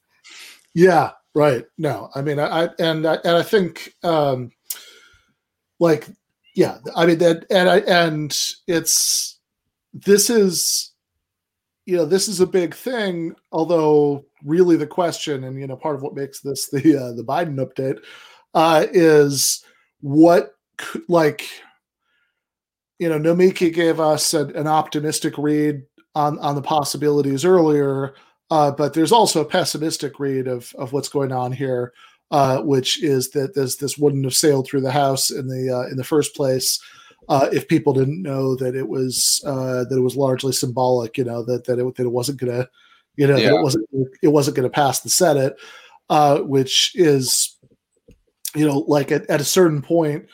Uh, I, I mean, I almost wish so. There's a um, there's a uh, extremely stupid podcast host and uh, and and prolific Twitter user. Uh, her, let's just say her name rhymes with Shmami Sharice. Uh, and uh, and and you know, and she was tweeting about how this is like uh, this is actually going to uh, you know suppress class struggle because uh, unions that just do uh, that that just form infrastructure for the Democratic Party, uh, you know, are um, are actually like a you know managerial thing, and this is class capture, right? That was her uh, phrase that she used. It's the Yeah, class yeah, yeah. capture of the. Yeah, which, which, which, of course, you know, is uh, in the real world. Obviously, both uh, Democrats like Jeff Bezos, for example, uh, and uh, and Republican employers, you know, fight equally hard to uh, to stop uh, unionization drives. None of them think that this will suppress class struggle, and and I'm I'm very like there is a legitimate reason to be concerned that like you know like this gets into what we've been kind of talking about every Biden update that the Manchin and Sinema thing. I mean, it's not that it's not true that these people uh, are going to be roadblocks to, to anything like this happening. I mean, that that is absolutely true. But at a certain point, you wonder whether, at least in certain cases, uh, that's like the best thing that could happen for some Democrats because it's like that cartoon with the dog straining its leash, you know, barking at the bigger dog, and then the leash comes off and it like picks it up and brings it back to the owner. Owner Yeah. picks up the leash and he starts straining again. You know that uh, that if they didn't know that they had the excuse of Manchin and Sinema, or you know the excuse of the um, of of the filibuster, uh, then uh, they would be a lot less willing to uh, to vote for important progressive things. Well, look at look at Pelosi's a perfect example. Um, you know, in in the sense of uh, she has stock in Tesla, she has stock in a lot of these, like you know what I mean. She's a Silicon Valley kind of representative. So like you know, and she literally has money in in a lot of these um in a lot of these companies that would want to uh change worker classification from being a, a worker to an independent contractor or a freelancer. So you have to wonder if if she didn't think that it wouldn't pass the Senate, um, you know, would she would she really be you know voting against her own pocketbook? But at the same time, it also provides some kind of opportunity. I mean, just to take the optimistic side, I guess. Um, when we talked about uh, the COVID bill and the minimum wage, talked about Manchin kind of being, I think, someone that you could use the bully pulpit against. I think unions are a good example of that. You know, I, I don't necessarily think it's happening right now, but if if people went to West Virginia and just constantly ran Manchin as anti-union ads, I think that unions are an important part, uh, important enough part of his constituency that maybe he would relent in, in a case like that. You know what yeah, I mean? and, and even with a lot of people who um, who like lost jobs at coal mines are no longer at a union. You know, the uh, the memory, Yeah. you know, could uh, could still be powerful. And and I mean, I don't want to like, I don't he's want to. running and he's he's gained power over memory like the the memory of a time when uh, workers in West Virginia felt like Democrats were fighting for them and Democrats controlled West Virginia, which wasn't even that long ago. It was like 1990. You know what I mean? As everything deindustrialized, it, slipped away because you know a lot of people, like as I've said over and over again on the show, like there are plenty of people when you just when you just turn politics into cultural issues, there are plenty of people who are conservative. You know, like, but but you know there was No, a time when West yeah. Virginia was like a labor a labor hub, like for unions, like to the point where they could stop trains from even you know de- like delivering stuff with with their unions. Like uh, y- the unions were such a powerful force in uh in West Virginia, and like the coal mining unions, like uh, Manchin kind of has run um on on being like the last Democrat left, and then conceded to all things uh, conservative because he's like, well, you know, they don't really want me to be uh, a, a liberal like like senator, but I don't think it's like Sinema where it's just some deeply held like cynicism. I think in his case, it's it's a man it's a man who it, it's a man who sees his state turning like blood red, pretty much. Um, that's trying to hold on to his last little bit of power. Um, so I think Yeah. he's more movable than some. No, I, yeah. So that that's interesting, and and I don't want to. um Yeah, I mean, Kyrsten Sinema clearly like there's some sort of like, uh uh you know, like there's there's some sort of um like deep you know Epstein conspiracy blackmail thing going on there 'cause she somehow went from uh, from from Code Pink and the Green Party to uh, you know doing the uh, the minimum wage, you know, thumbs down. But uh, There's actually uh, a, there's a part in that interview that we watched a couple weeks ago with Kyrsten Sinema, where later in on the thing she says, you know, the best pe- the best way to get um like like normal moderate people in Arizona to support the things we want is to talk to them like in a more moderate tone, a way they understand. And it feels like it went from that to like, oh, I'm gonna be the moderate person that I'm pretending to be, and like that was her full capture, I think. because it's an interesting quote in there. Yeah, right. Um, so, I mean, in, in Manchin's case, I don't know. I mean, uh, it, it is, I don't think that, uh, you know, how vulnerable he is to what kind of primary challenge in West Virginia, I wouldn't want to try to pronounce on too confidently, right? Like whether that would actually work to uh, go into West Virginia and do a massive ad blast all the time. You know, Joe Manchin is anti-union. I mean, I don't want to like pretend that that I can be more sure than I am that that would work. But like, fuck, if you don't try, Yeah. right? Like, like- if you're not at least trying uh, to uh, to do stuff. Uh, like I don't think that, I don't think he's vulnerable to a primary challenge. I think he's vulnerable to a general election challenge, though, and um, you know, from from a Republican. And there's always going to be him walking this weird line, which it, it seems like he does over and over again. Like he walks this line where he's just he's just like a Democrat enough in name, but then votes like a Republican. But I think if things turn the other way, and and all of a sudden there was a push for unions in West Virginia, I don't think he he wouldn't suddenly be like Bernie Sanders, but like like I, I think that I think that he is cynical enough that he would just be like he would just go with whatever he thinks will keep him power. Um, I, I don't think it's like an immediate thing that you could just be like Joe Manchin's anti-union, and then he'd be like, oh no, I'm not, I'm pro-union. But like I do think that that like there is a there there is an argument for using the bully pulpit. That's that's what I'll say. No, for for sure, right? And and again, you know, whether so the idea would be that the uh, that would be like basically playing hardball. That if uh, that you're running all these ads that would uh, endanger his support come the next general election, so that even though, of course, Republican he was running against would also, you know, would be even more anti-union than him. Uh, it would still be, you know, like the he would be worried that his base wouldn't turn out uh, in uh, in that election. That's the uh, that's the idea. Yeah. Yeah, no, and, and again, like I think that whatever, like I think doing that, I think running primary challenges and how you like, it's not that these things would definitely work. It's that if you're not waging an all-out war, you know, to to get Manchin uh, to uh, to to flip these positions or you know Sinema to the extent that might be possible, uh, then you've just kind of given up on uh, accomplishing you know big things. And I know that the like sycophantic, uh, you know, corporate media is treating you know Biden as the reincarnation of FDR because he signed something that's actually in a lot of ways pretty similar to what Trump signed. Uh, Yeah. the- you know, the previous COVID relief bill. I mean, you could argue that in Trump's even case, in direct i mean in direct payments it's even less uh or like or unemployment it's even less um even less big than what trump signed like you know what i mean like like democrats were able to whittle down unemployment to half of what the original unemployment a week was the maximum you could get Yeah, right, exactly. So and and there are like big things like like in terms of temporary relief, like there are really big things in that bill. Uh but like there's no permanent, you know, anything really uh Yeah. in, in in there.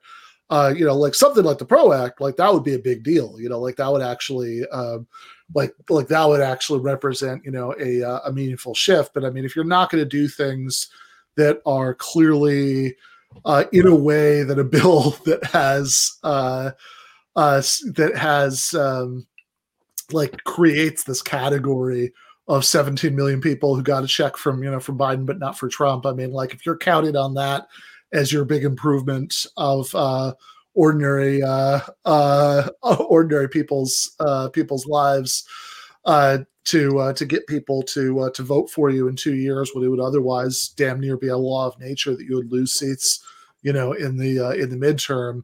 I mean, that's uh that's that's a pretty um, you know that's that's that's a pretty weak uh, you know weak read to hang all those hopes on. Yeah, and then there's oh, there's always another election coming up. You know what I mean? Like anyone that wants to argue that like you know the Democrats are going to lose seats, there's always another election coming up. Like the, the second somebody gets into power, they're in there for five seconds. Then all of a sudden the argument is like, oh, like you know we're we're going to lose seats, so we can't do anything too big. But next time, and it's like, no, we're we're a month into Biden's administration. Like you know what I mean? Like he could do anything he fucking wants right now. And you know, I, I bet that if Biden had hit the minimum wage issue harder, he could have like changed. Well, not Manchin maybe, but like you know, I think Biden could have pressured at least the two Delaware senators to vote for it. Like you know what I mean? Like Biden didn't stand up for it. He immediately had people go out and say, "Well, we don't think it's going to pass the COVID relief bill. We just don't."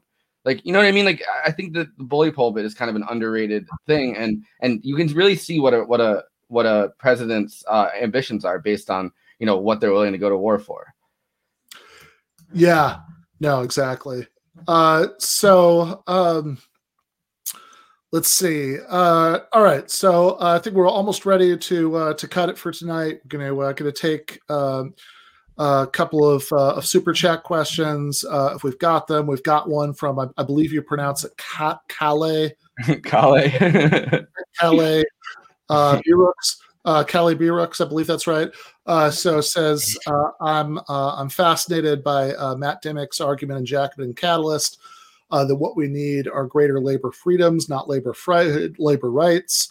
Uh, uh, cite Sweden. Uh, what do you think? Uh, so I have uh, I've not read this article, but uh, to uh, to fill us in on the details of this, uh, we have a last minute surprise extra guest, uh, Cale Brooks. God damn it.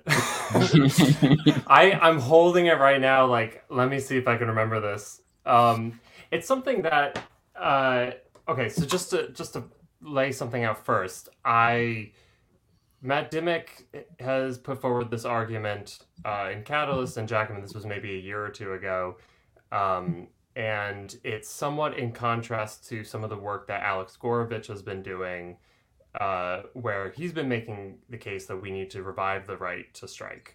Uh, and it's interesting because I've talked to Alex Gourevitch about this, and he actually is also kind of similarly really interested in Dimick's argument because it's not an obvious counter argument. It's just a different kind of argument. And what Dimick is basically saying is that uh, when we just look at kind of a historical comparative lens, uh, the US labor movement and the Nordic uh, labor movements, the US labor movement, uh, a lot of our progress has come through uh, the expansion of labor law at the federal level, and most of the actual uh, protections are won through individual contracts within specific workplaces or between a you know a specific union with a specific employer. Uh, and and and again, those terms have largely been uh, overseen or carried out by the NLRB. Whereas Dimick is saying uh, the contrast would be to look at the Nordic countries. He also, I believe, he also uses France as another possible candidate. That's a, a, a entirely different uh, situation. Whereas with the Nordic countries, they never had. Uh, they they do not have, for instance, uh, a minimum wage on the books. Like there is no yeah, like, like, like, every once in a while, you'll see right wingers bringing this up. You know, uh, that it's like, oh, hey, you guys love these Nordic countries. They don't even have a minimum wage. But of course, what they're missing is that they have incredibly powerful unions that, in practice, enforce a higher wage floor. You know, yeah than- trade trade unions which is what we were talking about um, earlier in the episode where you know you have to have a labor movement that's able to bargain They're, they they have to be able to bargain in unison so that floor gets set up um, right at that point Well, so not even just because, of course, you know, there's trade unions all over the world. I, like, what's really specific. Oh no. okay. Uh, Cale is frozen, but if I had to guess, uh, probably what he was going to bring up is sectoral bargaining, uh, which is uh, which which is like what you. oh he's, he's he's back he's back Yay! Damn it. All right. Uh, it's like um, you should have you should just stitch me in uh, in post, and I'm just Homer Simpson with the clock spinning around. ben was getting ready to, to steel man your argument so i'm glad you came Yeah. back to, to stand up. I know. I caught you last minute. Um, no, no, but like, but what I was gonna say is that like what the the distinctive feature that Dimick is pointing out is that there's uh, not just trade unions, but there's the uh, trade union confederation, which is it's like sectoral bargaining to its full extent that it is this is the the organization that represents all workers all unions in all workplaces and they are directly negotiating with uh, employers uh, so um, so again his his argument i mean so there is an argument, um, but just the starting point is like we can just look at the actual histories of of these two parts of the world, and it is in fact true that uh, you know at the same time that labor law has uh, increased uh, workers' capacity to organize through uh, the uh, the the creation of the NLRB and the Wagner Act. Uh, it has also been severely curtailed by the same means of instituting greater, more uh, draconian labor law, and so much of it is also both what is said and then what isn't said. That uh, there's a certain formality that also kind of puts limitations on class struggle in a way that uh, Swedish workers do not face that same kind of those same kinds of restrictions. And so again, I think it's it's an interesting thing because when we're thinking about practically like what is the actual programmatic demand in this moment, like how do we get labor, uh, you know, back fighting and uh, in in a position where you know one win can lead to a further win. Do we, you know, it seems pretty obvious that the PRO Act, not just because it's good in its own terms, but because it's somewhat more viable than any other option, should be pursued. Uh, and that seems like the path to go down.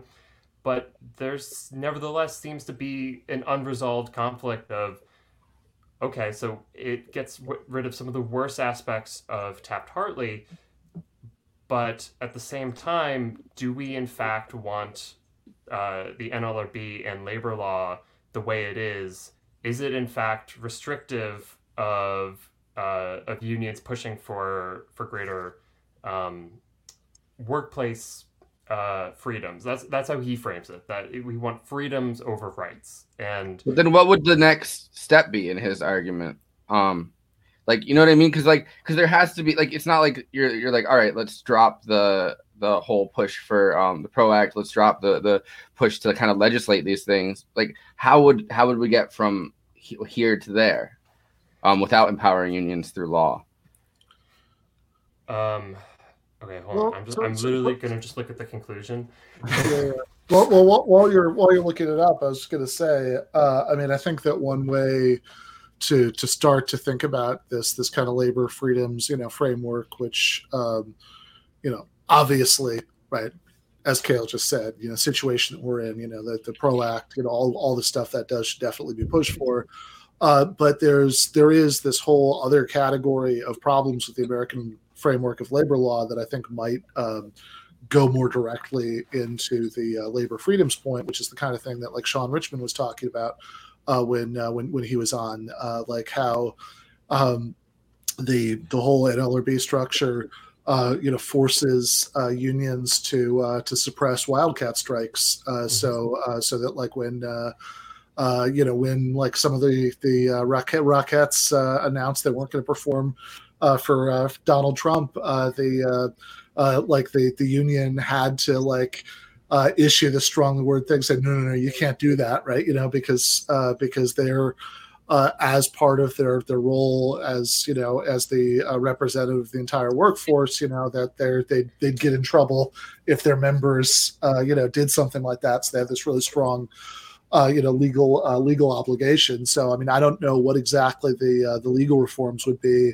that would um, you know that that would remedy that, or like if you even do like the stuff Richman was suggesting that you know you sort of experiment with minority unionism uh, and things like that. But at least I think maybe if you're if you're kind of thinking about that stuff or you're worrying about that stuff, you know, like that might get you like that might get you a little bit more into the mindset of that you know labor freedom, not just you know labor rights uh, view. Right. I think that makes sense. Um, and again, I think his the the driving, uh, like the the premise that he's uh, that's undergirding this basically. I mean, it is in fact like a, a political program of you know we should we should take this route over this other route. Um, my understanding is that uh, he is saying that this would lead to like having greater autonomy would also mean uh, you know there's a greater chance of greater democratic uh, norms and cultures internal to unions that uh, that it does in fact spur greater rank and file efforts. Um, and this is he had a he had a, a follow up piece that was critical, supportive, definitely supportive, but also critical of the uh, Bernie 2020 uh, platform for labor, because you know while of course there's obvious good things that he would support, such as sectoral bargaining in there, uh, at the same time it necessarily also does uh, kind of work within the framework of you know we have the leadership of these unions that are in actuality fairly conservative in this moment and have been for the last few decades, uh, and that they would be the ones leading the charge rather than trying to spur on greater uh, militancy from the bottom up. And again, it's you know it's hard to say how we get out of this moment. I mean, if if we knew, uh, you know, this debate wouldn't be happening, that we we'd have a much clearer sense of well, okay, we actually know strategically we start at this point, we work here, and and you know once we get through this obstacle, we move on to the next thing, and uh, I just don't know if we have enough like even just empirical evidence, and so I again that's why I find Dimick's case so interesting to look at like there really are only a few uh, pieces of evidence, like historical trajectories in different countries that we can examine and, and consider for, you know, how do we uh, rebuild a labor movement, or in their case, initially, how do you how do you build a labor movement from a place of structural weakness and uh, and political weakness, and uh, and again, you know, part of Dimick's argument also is that you know we go the labor the labor law route because of the way the, the U.S. state develops compared to the way the Swedish and uh, other Nordic country states develop, and it's that they're uh, later developers than than the U.S. And so in some ways it necessitated more independent action. Um, so again, that's the you know with the the neoliberal state kind of you know it seems like we've hit the dead end of neoliberalism and yet there's absolutely nothing in front of it yet uh, and uh, i don't know if it's possible to actively change it or we just gotta ride the wave through hell right now uh, but it's just it, i don't know i wanted to throw that in there just a little quick guest of I didn't even this was Ben's idea. I didn't want to come on to like have fake make the case for Matt Dimick, but I just find it it's like one of the most interesting ways to think about uh, labor organizing. You know, just the to what extent do we even pursue uh, labor law reform versus uh, some other option? Um, yeah, no, fair enough. Uh, yeah, that's fascinating. So, uh, gonna have to read that. Uh, so, um, we should have a we should have a later conversation once we both actually read that and all, and Yeah, once yeah. all three of us have read it. yeah, yeah, yeah. What's what's what what's all all of us have uh, have have read that. We'll have to have another conversation. yeah. No, I, this. I assumed that Cale already had read it, so I was adding us as the people that haven't yet. I'm I'm remembering it live. Fair enough. Uh, so um, should say to um, uh, so uh, uh, Cale is the uh, is the is the behind the scenes uh, YouTube mastermind for uh, for Jacobin, uh, and uh, he's he's going to be back on uh, on the channel uh, even before the uh, the you know the the labor freedoms uh, conversation whenever that happens. Uh, he's going to be back on the channel on uh, April seventh because uh, we we do you know been doing this uh, uh, this weekly uh, series of live streams where we uh, we talk about movies. Uh, we're actually taking this Wednesday off because it's St. Patrick's Day, but uh, but the we're I definitely need to take this Wednesday off. Last last week it was an everyday like editing. Yeah. yeah, yeah, fair enough. Uh, but uh, normally, uh, Bhaskar keeps Cale uh, chained to his computer on Wednesday nights, uh, so he uh, he can't uh, he can't join us. Uh, but on uh, on April seventh, the, uh, the Jacobin show is going to be off, and he's going to uh, join us to uh, to talk about The Shining. Uh, And now it's uh, April seventh is actually my birthday, so I, I reserve the right to be genially drunk during this conversation. but uh, but I, I am I am still uh, still looking forward to that uh, and to uh, to talking uh, to talking to Cale again then. Should plug before we go on Friday for the Philosophy Friday live stream. Going to be continuing the discussion with Jennifer about the ship of Theseus and personal identity. For um, on uh, Sunday for the Sunday night uh, debate breakdown live stream. Uh, we're that's also going to be a part two. Uh, we uh, we are we're going to uh, be uh, we're going to be doing uh, finishing up uh, watching uh, Michael Albert's uh, debate with uh, with Destiny. Did, did he really stream a, a stream of you guys watching him?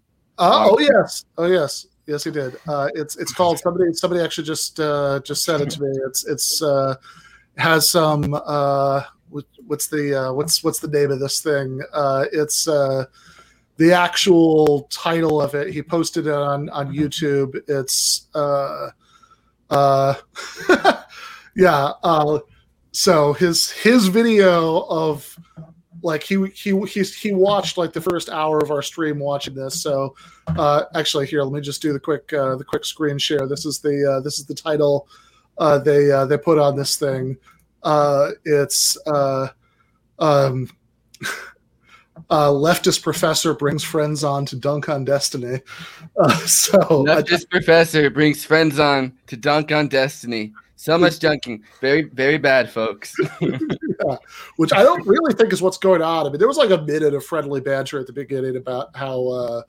uh, you know, about how it's hard to hear the name Destiny and not think that it's a stripper. But like, other than that, like it's, uh, uh, you know, I mean, other than that, I mean, like, I mean, I guess, I guess the other thing people got mad about was that like Brent was one of the guests, and he, he he brought up that you know Destiny went through like two boxes of pizza during that debate. But like, uh, those are the only things that I think could be construed as dunking. I mean, otherwise it was just the sort of usual uh, debate analysis. Uh, but um, we should we should definitely finish the uh, the debate section by by doing a, a, a stream Mhm. watching a stream watching that. Uh, that was but like uh, when TMBS did the did um Anna dunking on Dave Rubin, and they watched the video of Anna dunking on Dave Rubin, watching the video of Anna. that is, I think that was the best, the, the most watched clip we ever had at the time. Was like she was watching Dave Rubin get it dunking on her, dunking on him. dunk- You But, gotta get the uh, live media- camera of them watching the stream. yeah, yeah, yeah, yeah, yeah, exactly. Uh, but next Monday, uh, Abdul El-Sayed is going to be on talk about his um, his new book. his uh, his new book about Medicare for all. Uh, and Natalie Shure is going to be on uh, during the uh, during the second half, uh, talking about uh, strategy for for for achieving for achieving Medicare for all.